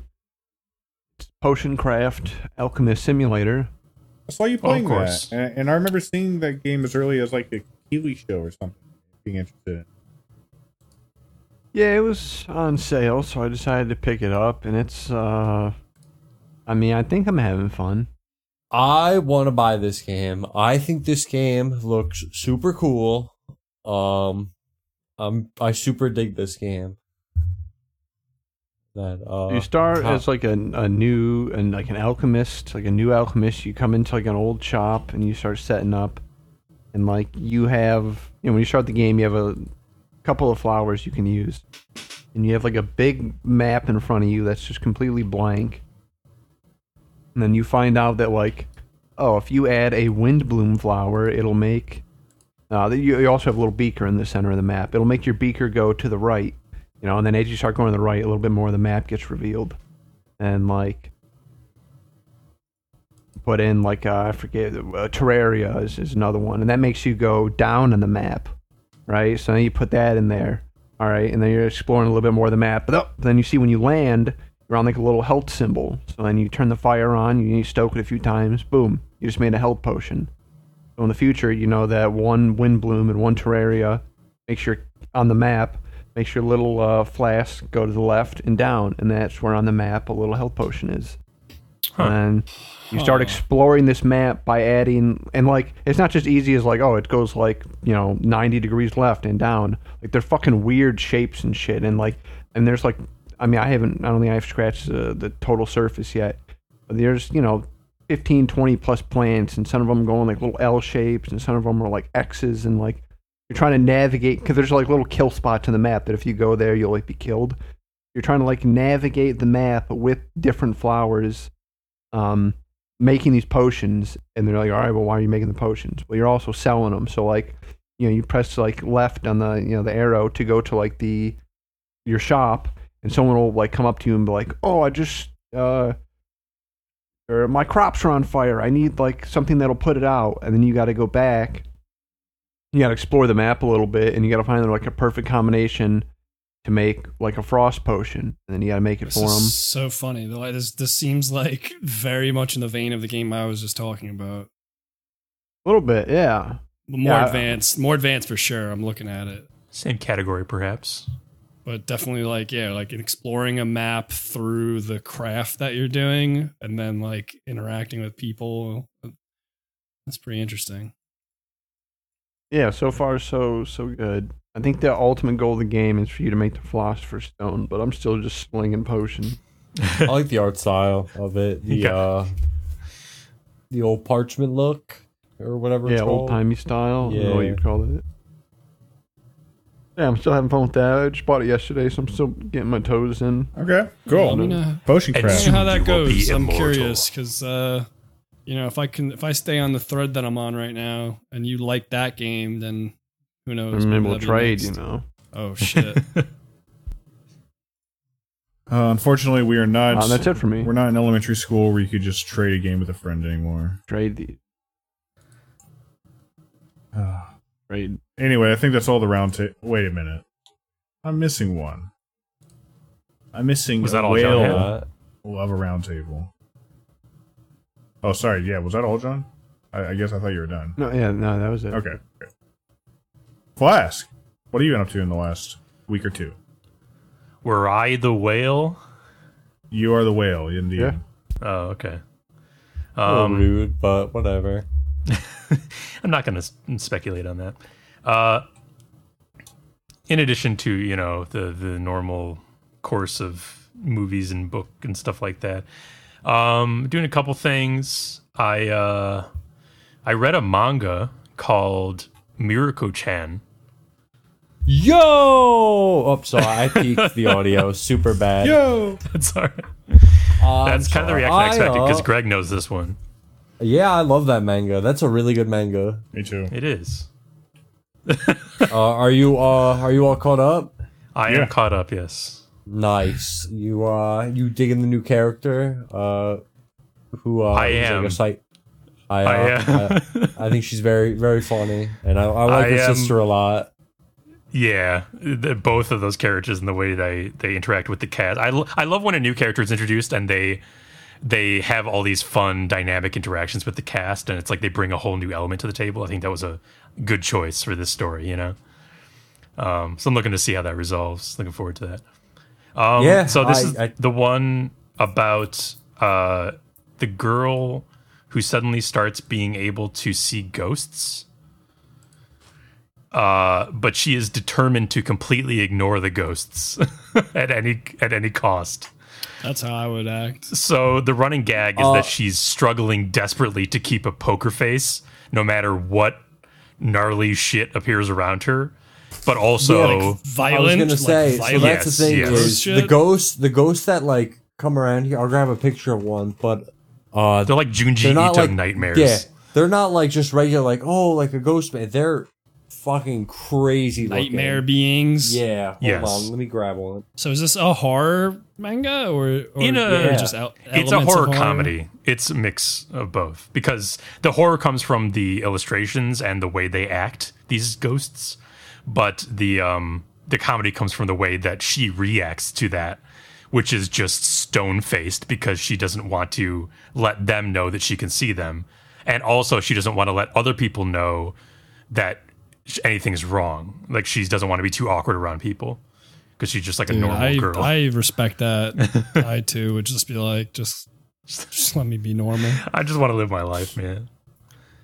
So what is the conflict though, if she's just ignoring the main conflict? Well, that's a good question, because what kind of surprised me is that aside from that main gag, which is amusing enough, that's where the comedy comes from.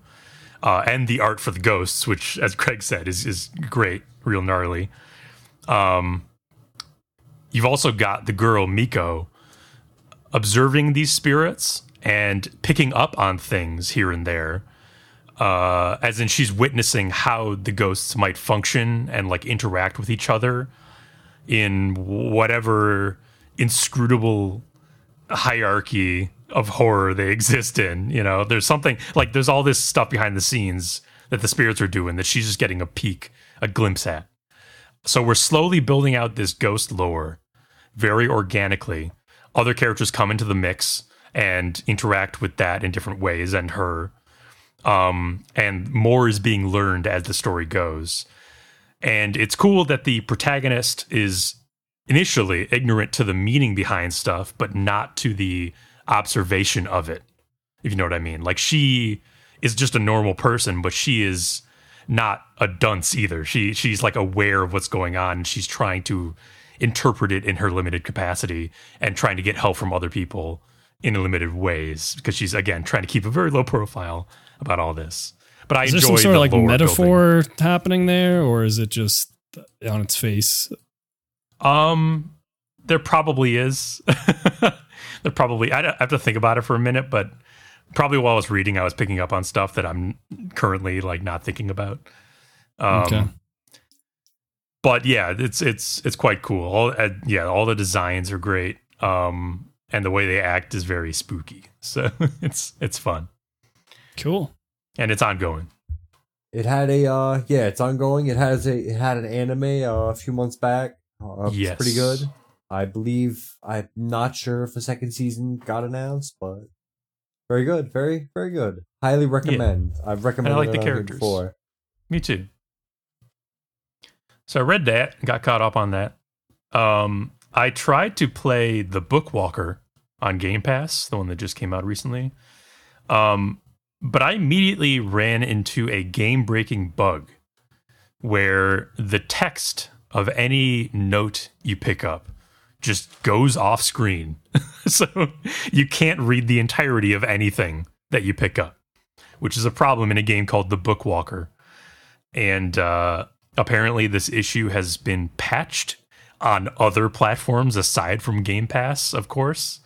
So I haven't checked in a few days, but I guess I'll play it when they're allowed to patch it on Game Pass on Xbox. Because it's, last I checked, it's not, but I'll play it at some point. Pretty bad thing to have happen. I feel bad for the developers if it's not their fault. For all I know, it is. I did play a couple more hidden object games over the past week, just in between other stuff, because they're casual. The couple I played are both nautical themed, because I do like sea mysteries. And the only thing I wanted to bring up about that topic really is that I think it's funny that the genre that is almost entirely intrinsic to the hidden object game is the mystery genre. Oftentimes with horror as its secondary genre, but it's almost always mystery games that are these hidden object games. And the reason for that is, of course, very obvious. It's, you know, it's why many adventure games are mysteries, because puzzles need a point, you know. But it's still interesting to me that theoretically HOGs could tackle any genre, but it seems like expected by either the developers or the fan base, the player base, that they will be a mystery with possibly supernatural elements. That's like what 90% of them are. It's pervasive. So it definitely works for me. So they got the right idea if they're going for people like me, but because I like that stuff, that cozy mystery / spook theme genre, whatever you want to call it. I just think it's funny that they're almost all like that when they could really be anything. They're all for you. They're all for me, Damien. My mic wasn't working a moment ago, but I was trying to say on The Bookwalker, that's really disappointing. I have that game installed. I appreciate you beta testing it for me. Sure. But I was kind of looking forward to that one. I figured you were going to nab that up, and I was looking forward to hearing your take, actually. I attempted. But then the main gaming thing that I've been doing this past week is putting more time into Tears of the Kingdom. Cool. Still not finished. I have made significant headway. Not so much in the main plot, actually. I've been sort of mopping up the oodles of side content. This game is there's a lot to do in this game. It's like JRPG length, over 100 hours. And plus, like, you're coming... We've said this every time you talk about it, but back-to-back off Breath of the Wild. Yes. So I'm sort of saving the main plot stuff for when I'm an overpowered god. But yes, absolutely. As stated previously, I've just been taking it much more slowly than I normally would for a game. Any game, really, but a game of this type. You making any cool contraptions? I'm a simple man. I'm a simple engineer. You make stuff that works. Just enough to get the job done. Yeah. Yes.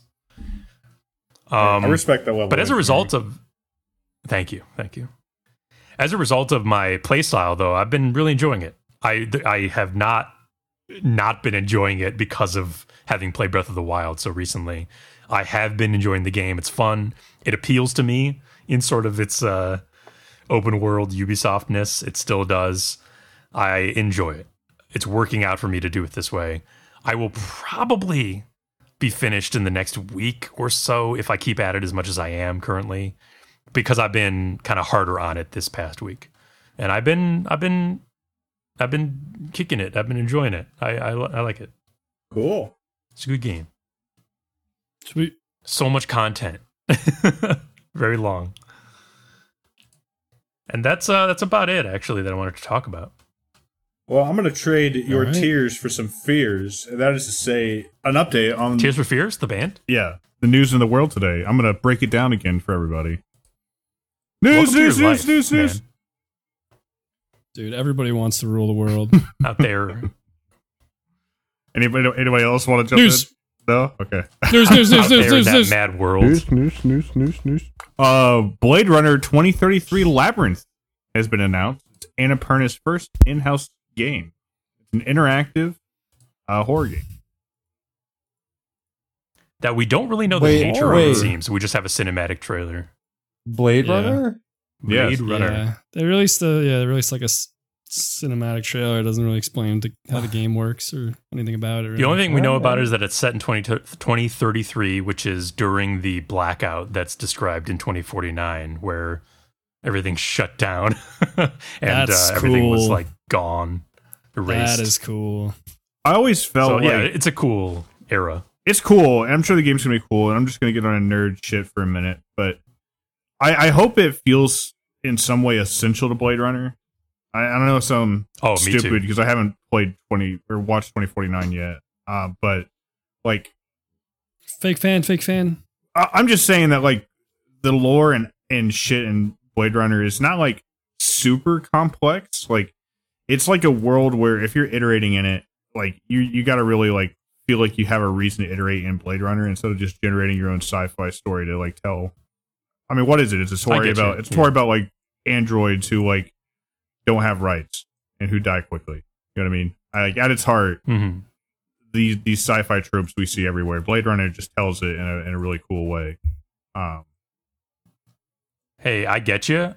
First of all, please watch 2049 at some point. It's such a good movie. It keeps being on my list, but like it's like it's one of those movies that stays forever on the list because like I'm very particular that I want a perfect moment to like watch it, and I just haven't stepped that up.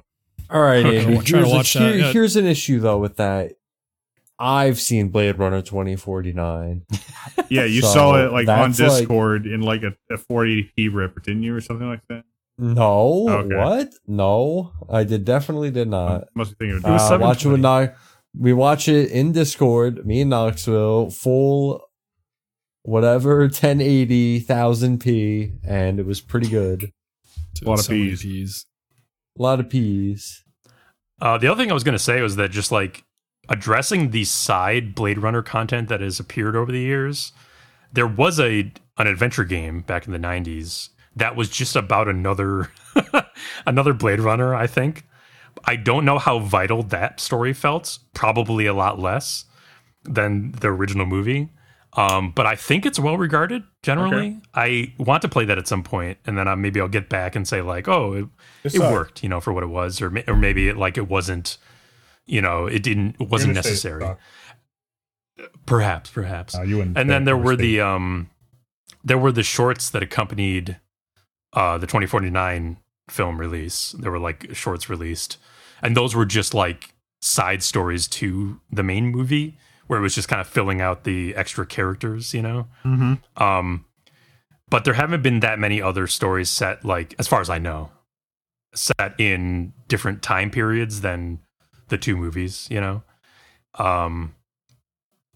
And the other thing I'd say about its vitality, right, is that I would accept if every single Blade Runner thing ever made was set after the last thing that was made. You know what I mean? Same with Star Wars or anything like that, where it's a cool universe. I would be cool with seeing it just progress every single time. And you like just kind of living in the world for a while. Well, what I'm saying is that I can totally leave stuff that is set back between stuff, between other stories in the universe. You know what I mean? Like we've talked about how 75% of Star Wars media is set in between episodes. Like you're not interested necessarily in interquels at all, but you would love to just keep seeing sequels. Yes, I would never ask specifically for an interquel for most of the things I consume.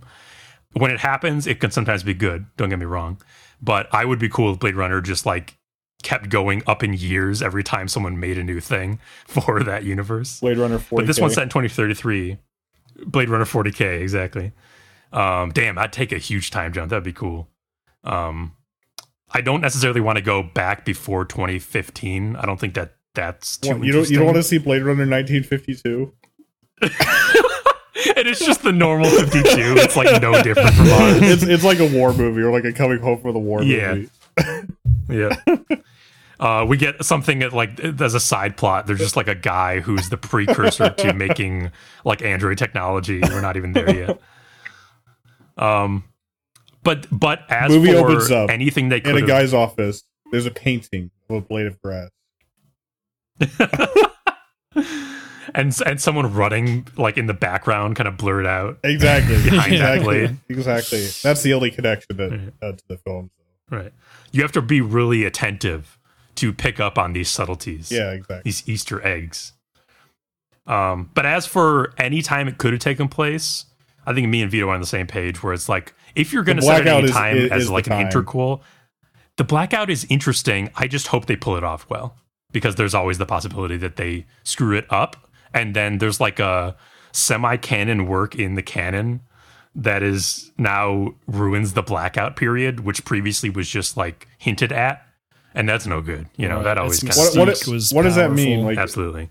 Is the blackout like a period of time? I'm just going to guess based on context. The blackout is a period of time where like they lost contact with all the replicants, so they don't know who the replicant, who's not. In part, but that is a side effect of the blackout being like a literal blackout, everything went down. I forget exactly why. I guess I was going for this, I was going for the story reason of why that is a thing. Yeah, no, it pertains to the story of 2049, but without any spoilers, there was a blackout back between the two movies that erased a lot of shit because it took everything offline. So this is set during that, which is interesting. That's I guess part of what I'm saying. Like 2040, I'm not reviewing the movie. I'm just saying based on what you just said, 2049, transformed the original work in some way. You know what I mean? There was a blackout, and that's like how we make this setting different. We ask the question of not just how do we look 40 years later, but how do we look 40 years later and this happened? You know what I mean? Yes. And ideally, every work made in a universe would transform it. Yeah. But as we know, sadly, that is not the world we live in. I just... because with few worlds, I'm interested in just living in it. You know what I mean? I want to see it change up. And hey, Blade Runner is one of those worlds for me, I think. Hey, I get you. I like it. We spent a while talking about that one game, but needless to say, Interactive's first in-house game. I'm excited to see it. Don't worry, we'll cut through. Like, you know, we'll just cut the podcast here. Yeah, you guys kind of used all the time. You know, I get paid Ubisoft, by the hour. Ubisoft, for some reason, is remaking Assassin's Creed Black Flag. Greg, you're my boots on the ground Assassin's Creed guy. What's going on down there at Ubisoft? Oh, all right. So here's going to be a real rough thing. I've actually never played this game. I'm really bad. I'm Montreal. You're the boots on the ground, dude. You're the field reporter for this. You're calling in from Montreal right now. What did you do with all that? See, all right. What did you do with all that per diem? It cost $20,000 so far. I don't have that money. I'm exposed myself pretty bad. When this game came out back in the day, I went, why would I play a stupid pirate Assassin's Creed game? That's stupid. That's so weird to me because you'll play any other Assassin's. You've played literally every single other Assassin's Creed game, no matter how badly reviewed. No, I stopped playing at 3 because 3 sucked, and I was like, all right, I'm done after 3. And then I came back for Odyssey, and I was like, damn, dude, Odyssey was so dang good. And then I bought Valhalla. Yeah, me and Greg kind of fill out a full person's knowledge of the Assassin's Creed series because I've played all the way up to Origins, which is the last one before Odyssey. I have not yet played Odyssey or Valhalla. That explains why you also begged to go to Montreal, and while I put Greg in first class, I put you in the very cheapest back of the plane seat I could find. A little disappointing. I actually paid extra to make it more uncomfortable. You did? This story, people are speculating that maybe there's some sort of connection with the unreleased Skull and Bones, which is like a pirate game that doesn't seem like it's ever going to get made. Never coming out, and that'd be cool if they remade that Black Flag game with all the assets of that. I think that'd be cool, right? No, it doesn't need to be remade. You just go buy it and play it? I don't know. I never played it, so Black Flag was a good game. It's most people's favorite game, and that's why they're remaking it, because it's most people's favorite of the series. I know Noxel likes that game a lot. Yeah, no, Black Flag, I remember was like... that makes sense. I remember like the sentiment started going, like people started getting kind of even by the end of the Assassin's Creed 2 series of games. Then I remember Black Flag was like, oh, okay, maybe they're good again. And then they weren't. Being a bright spot, yeah. The funny thing to me is that, like, so obviously the interrelation with Skull and Bones is hilarious because it's like, it's what are they doing? But the funnier thing to me is that they reference that there's a team at Ubisoft Singapore, which is a team that worked on the Assassin's Creed franchise's ocean technology. And apparently they'll be heavily involved in remaking this game. But yeah, isn't Singapore the breakfast and dinner? Isn't Singapore the country that Skull and Bones is like legally obligated to release for? I'm sorry. Maybe I got one more clue. All right, maybe. Isn't Singapore the country that Skull and Bones is still legally obligated to release because of? I don't know this story. Yes, it is. So Ubisoft is, I'm just referencing like the first story that comes up in Google results from a couple years ago. Ubisoft is still making Skull and Bones because a deal with the Singapore government won't let it die. I believe that's the reason that Skull and Bones is even still in development at this point, even though it's been in hell for so long, because they are legally obligated to at some point release it, supposedly, because they have a deal with the Singapore government of some sort. Singaporean government. I don't know much more about that. You guys can go look into that.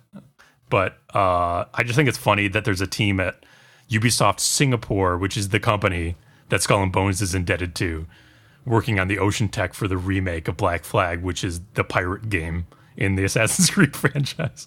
It's good stuff. What if after you just said all that, all our power just got shut off?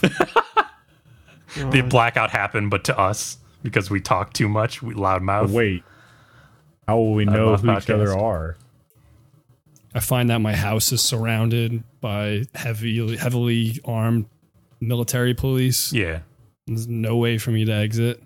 And as Andy said, when we come back from that, there's no way of telling which one of us is a replicant. So, and they're all dressed like pirates. Oh. That's much like the Warhammer 40K Dark Tide crossplay is now available. This is Steam to Steam, or Steam to Game Pass, but also it's Game Pass to Steam and Xbox. And Microsoft Store, I saw also. Yeah, so whatever. They're all kind of like networked together. I'm glad that... I don't remember who actually owns this game or not. I own this game. I know John does. I bought it and refunded it because my old computer couldn't run it. Well... That's cool. Did they make it fun, though, or they just made it cross-play? I mean, we haven't played it since, 2 weeks after it came out. My last play was December 3rd, 2022. I don't know if you haven't played it all, John, right? I played it in May a little bit just to get on and see much changed. It didn't really look like it.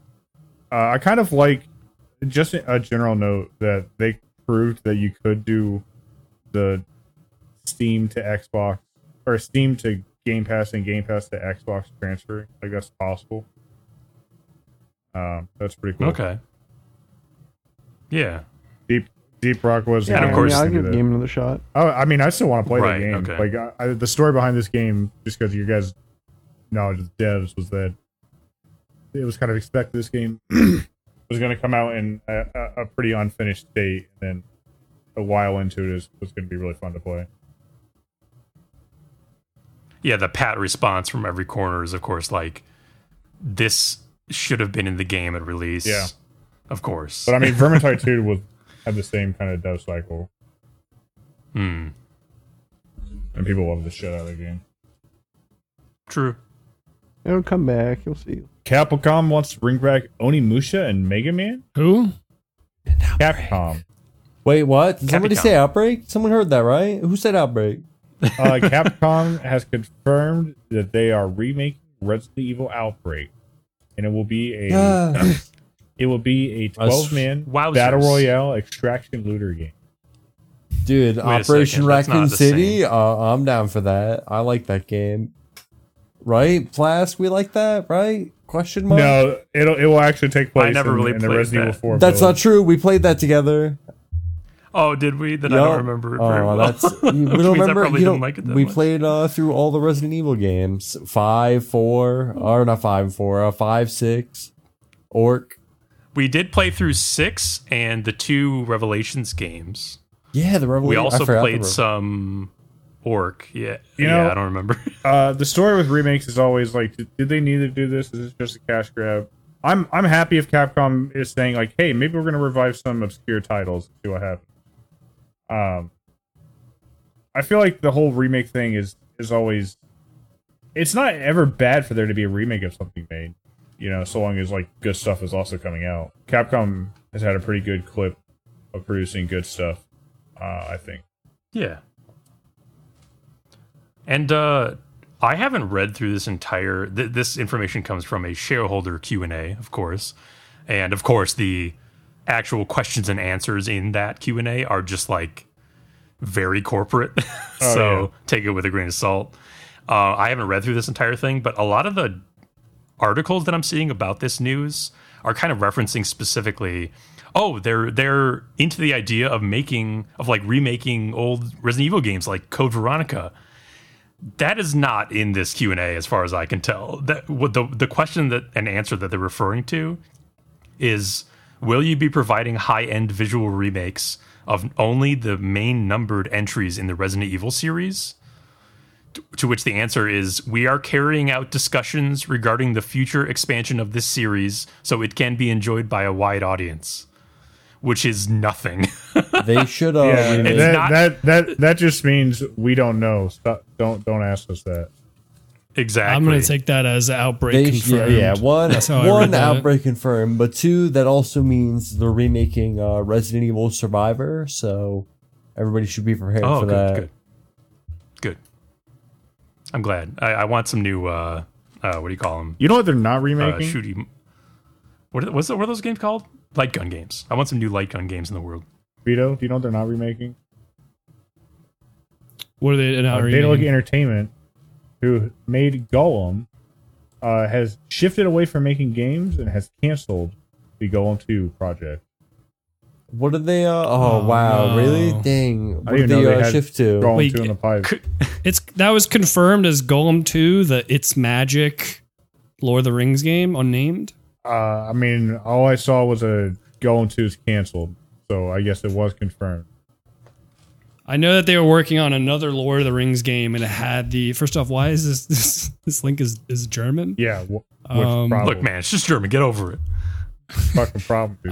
Yeah, and the working title for that Lord of the Rings game was It's Magic, which I always thought was funny. I don't like that. It's like... Because, yeah, like, there's magic in Lord of the Rings. Oh, that's it's like, man, not a very good title. That's a good one. Yeah, there's magic there. Yeah. So their data lake is consigned to the pits of Mordor now. Yeah.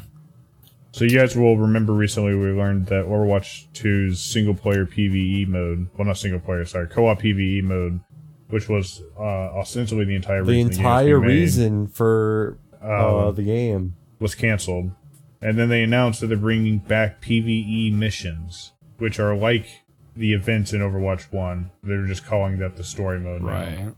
But anyway, don't worry. You can start playing that as early as 2024. Sick. How does these decisions get made? Also, doesn't it make you feel like around that time too, which they haven't done yet. Talents. Oh yeah, that was also one of the big things for Overwatch 2 was that you got special talents for all your heroes, which would do like new moves and basically like make different play styles for heroes, and that just never came out.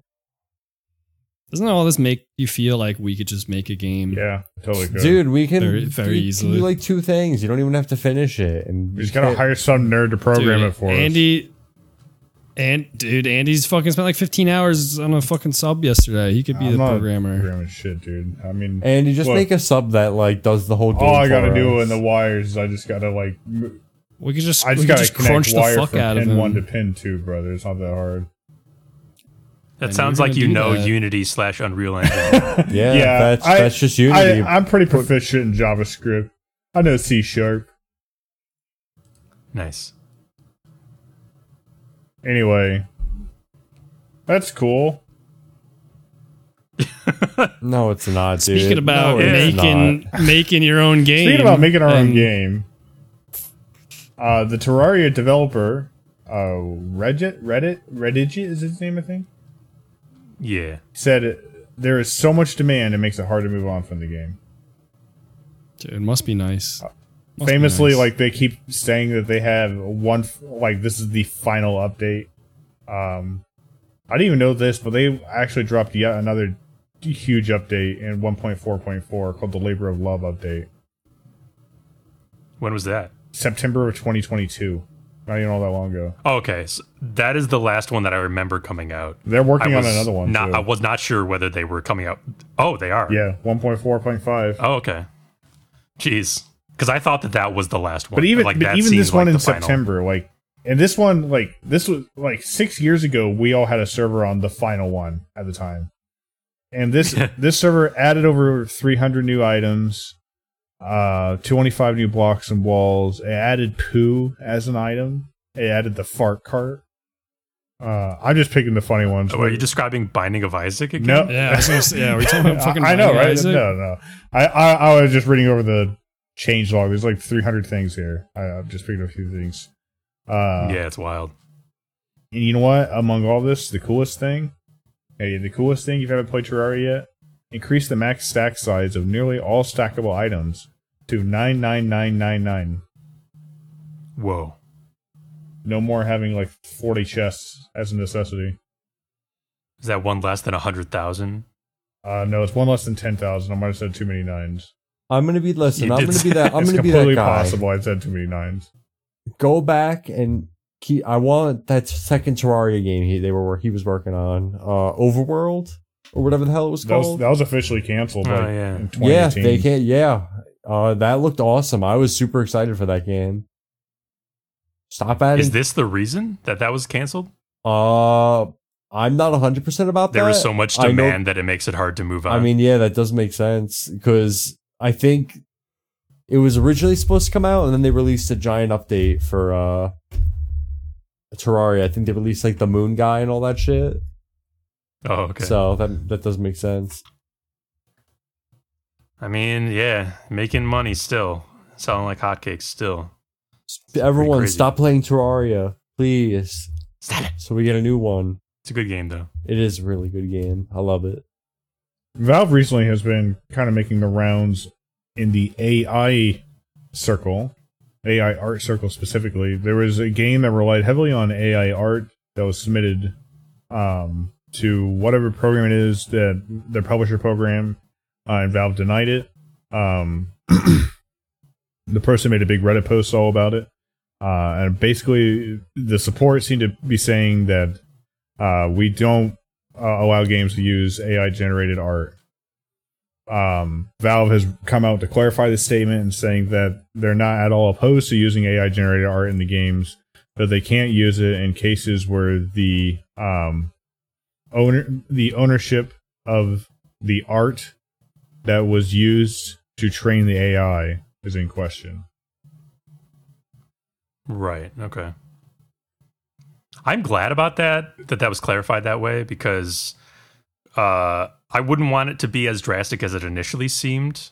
I think these extreme measures like that are just like stifling to progress. And like, even though it's okay to be careful as a company and as people, I think that like you shouldn't dismiss tools completely outright, you know, that can be helpful to developers and stuff like that. And their statement seemed pretty fair and stated that they have a history of doing everything they can, and they do intend to do everything they can for people who are using this content, but that this is their current interpretation of the law, so they have to play that. Yeah, I'm sure they're just taking it slow, integrating, figuring out how to work this into their current policies. Maybe it's a little bit gray. I mean, Valve. Yeah, right, they don't want to get in legal trouble. I mean, Valve literally allows hentai on their platform. I don't think they give a fuck what they publish, so long as they like also publish. So not legally culpable. Exactly. So long as what they publish is good. Yeah. So like, if the laws were to come out saying like, actually, there's no copyright on that stuff, I'm sure Steam would suddenly be flooded with those types of games, with art completely generated from Midjourney or something. Yeah, which has happened in many communities across the internet, and is pretty bogus. Yeah. Because even though I very much appreciate what AI art tools can do, people who flood communities and art spaces with those generated artworks are misguided. Oh, absolutely. And I can understand why artists think that those are ruining their spaces. I feel the same way. When I'm like browsing deep on Reddit or something like that, and like you can find a comment, like you're following some stupid argument or something, you find a comment that was obviously generated by ChatGPT. It's like, why are you just throwing this trash out there? Yeah. And as Vito said, we're in this very like bumpy gray area right now that's going to have to be worked through over time, you know. The unfortunate consequence, and this is not Valve's fault, this is just the way that it's playing out with where money and the law and all that flow goes, but the unfortunate consequence is that this means that really the only people who can use AI-generated art are large-ass companies that already own a giant stock of images. Otherwise, like indie devs who are hoping to rely on that are going to have to pay a licensing fee onto some huge database and, you know, not play by their terms, in other words. Which I think, you know, I'm not taking a position pro-indie on this one. Like, I just think it sucks that there's this magic capability that you just know is going to be abused. Like, you don't want it to be abused. Like, ideally, it's just not. Yes. Like, that's the ideal world. But we live in a world where it will be abused. But it's actually extra shitty because, as always, the money flows upward, right? And so the people who get to abuse it are the people who are, whatever. I get what you're saying, yeah. Who are already in a position to, you know... Yeah, already in a position to win. The winners keep on winning. Yes, you know? Yes. Yeah. That's a good way to put it.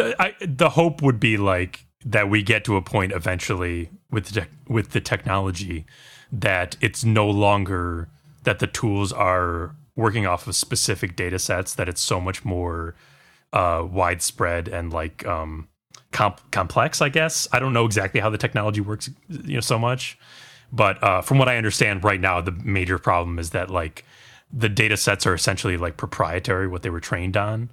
Like all the stuff that goes into those are a specific set of things that are themselves like, you know, can be copyright material. So it's tough right now.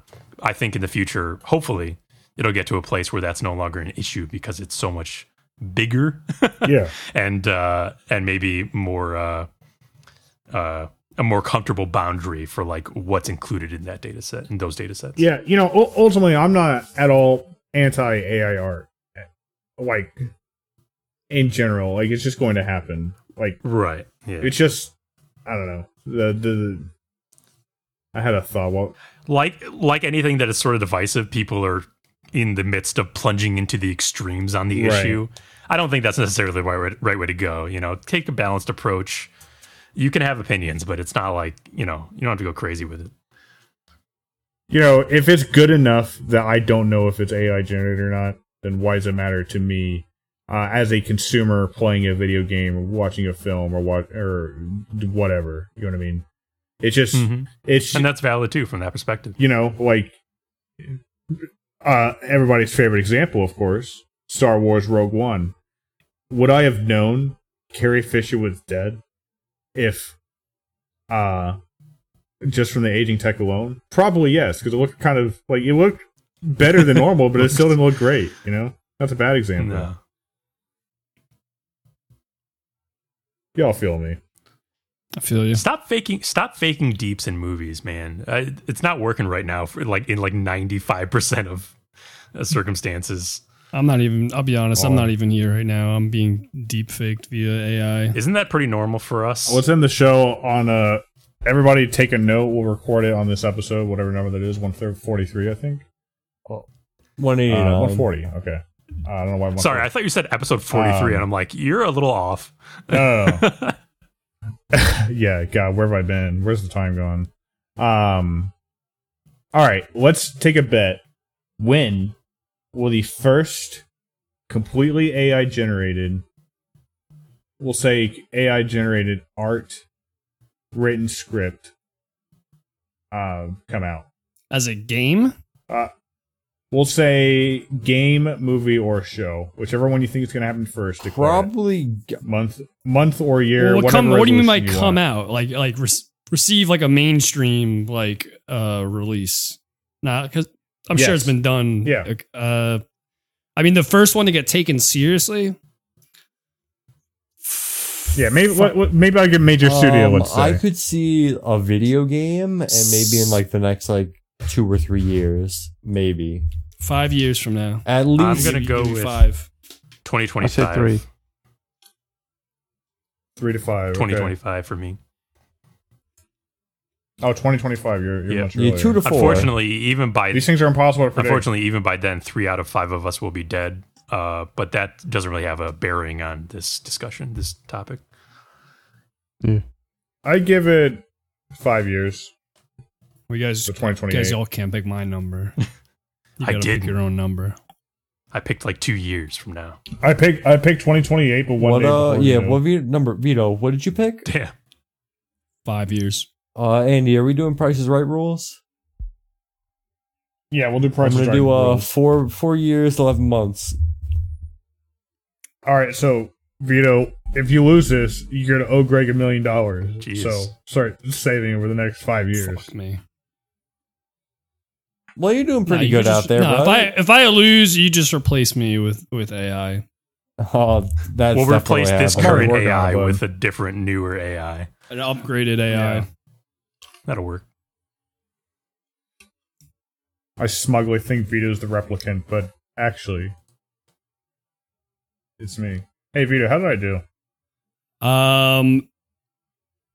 It was okay. There's definitely some things to work on. Okay. Okay, great. Okay. I could definitely see you. It was fine. I could definitely see you hosting after the first mainstream AI game comes out without training wheels.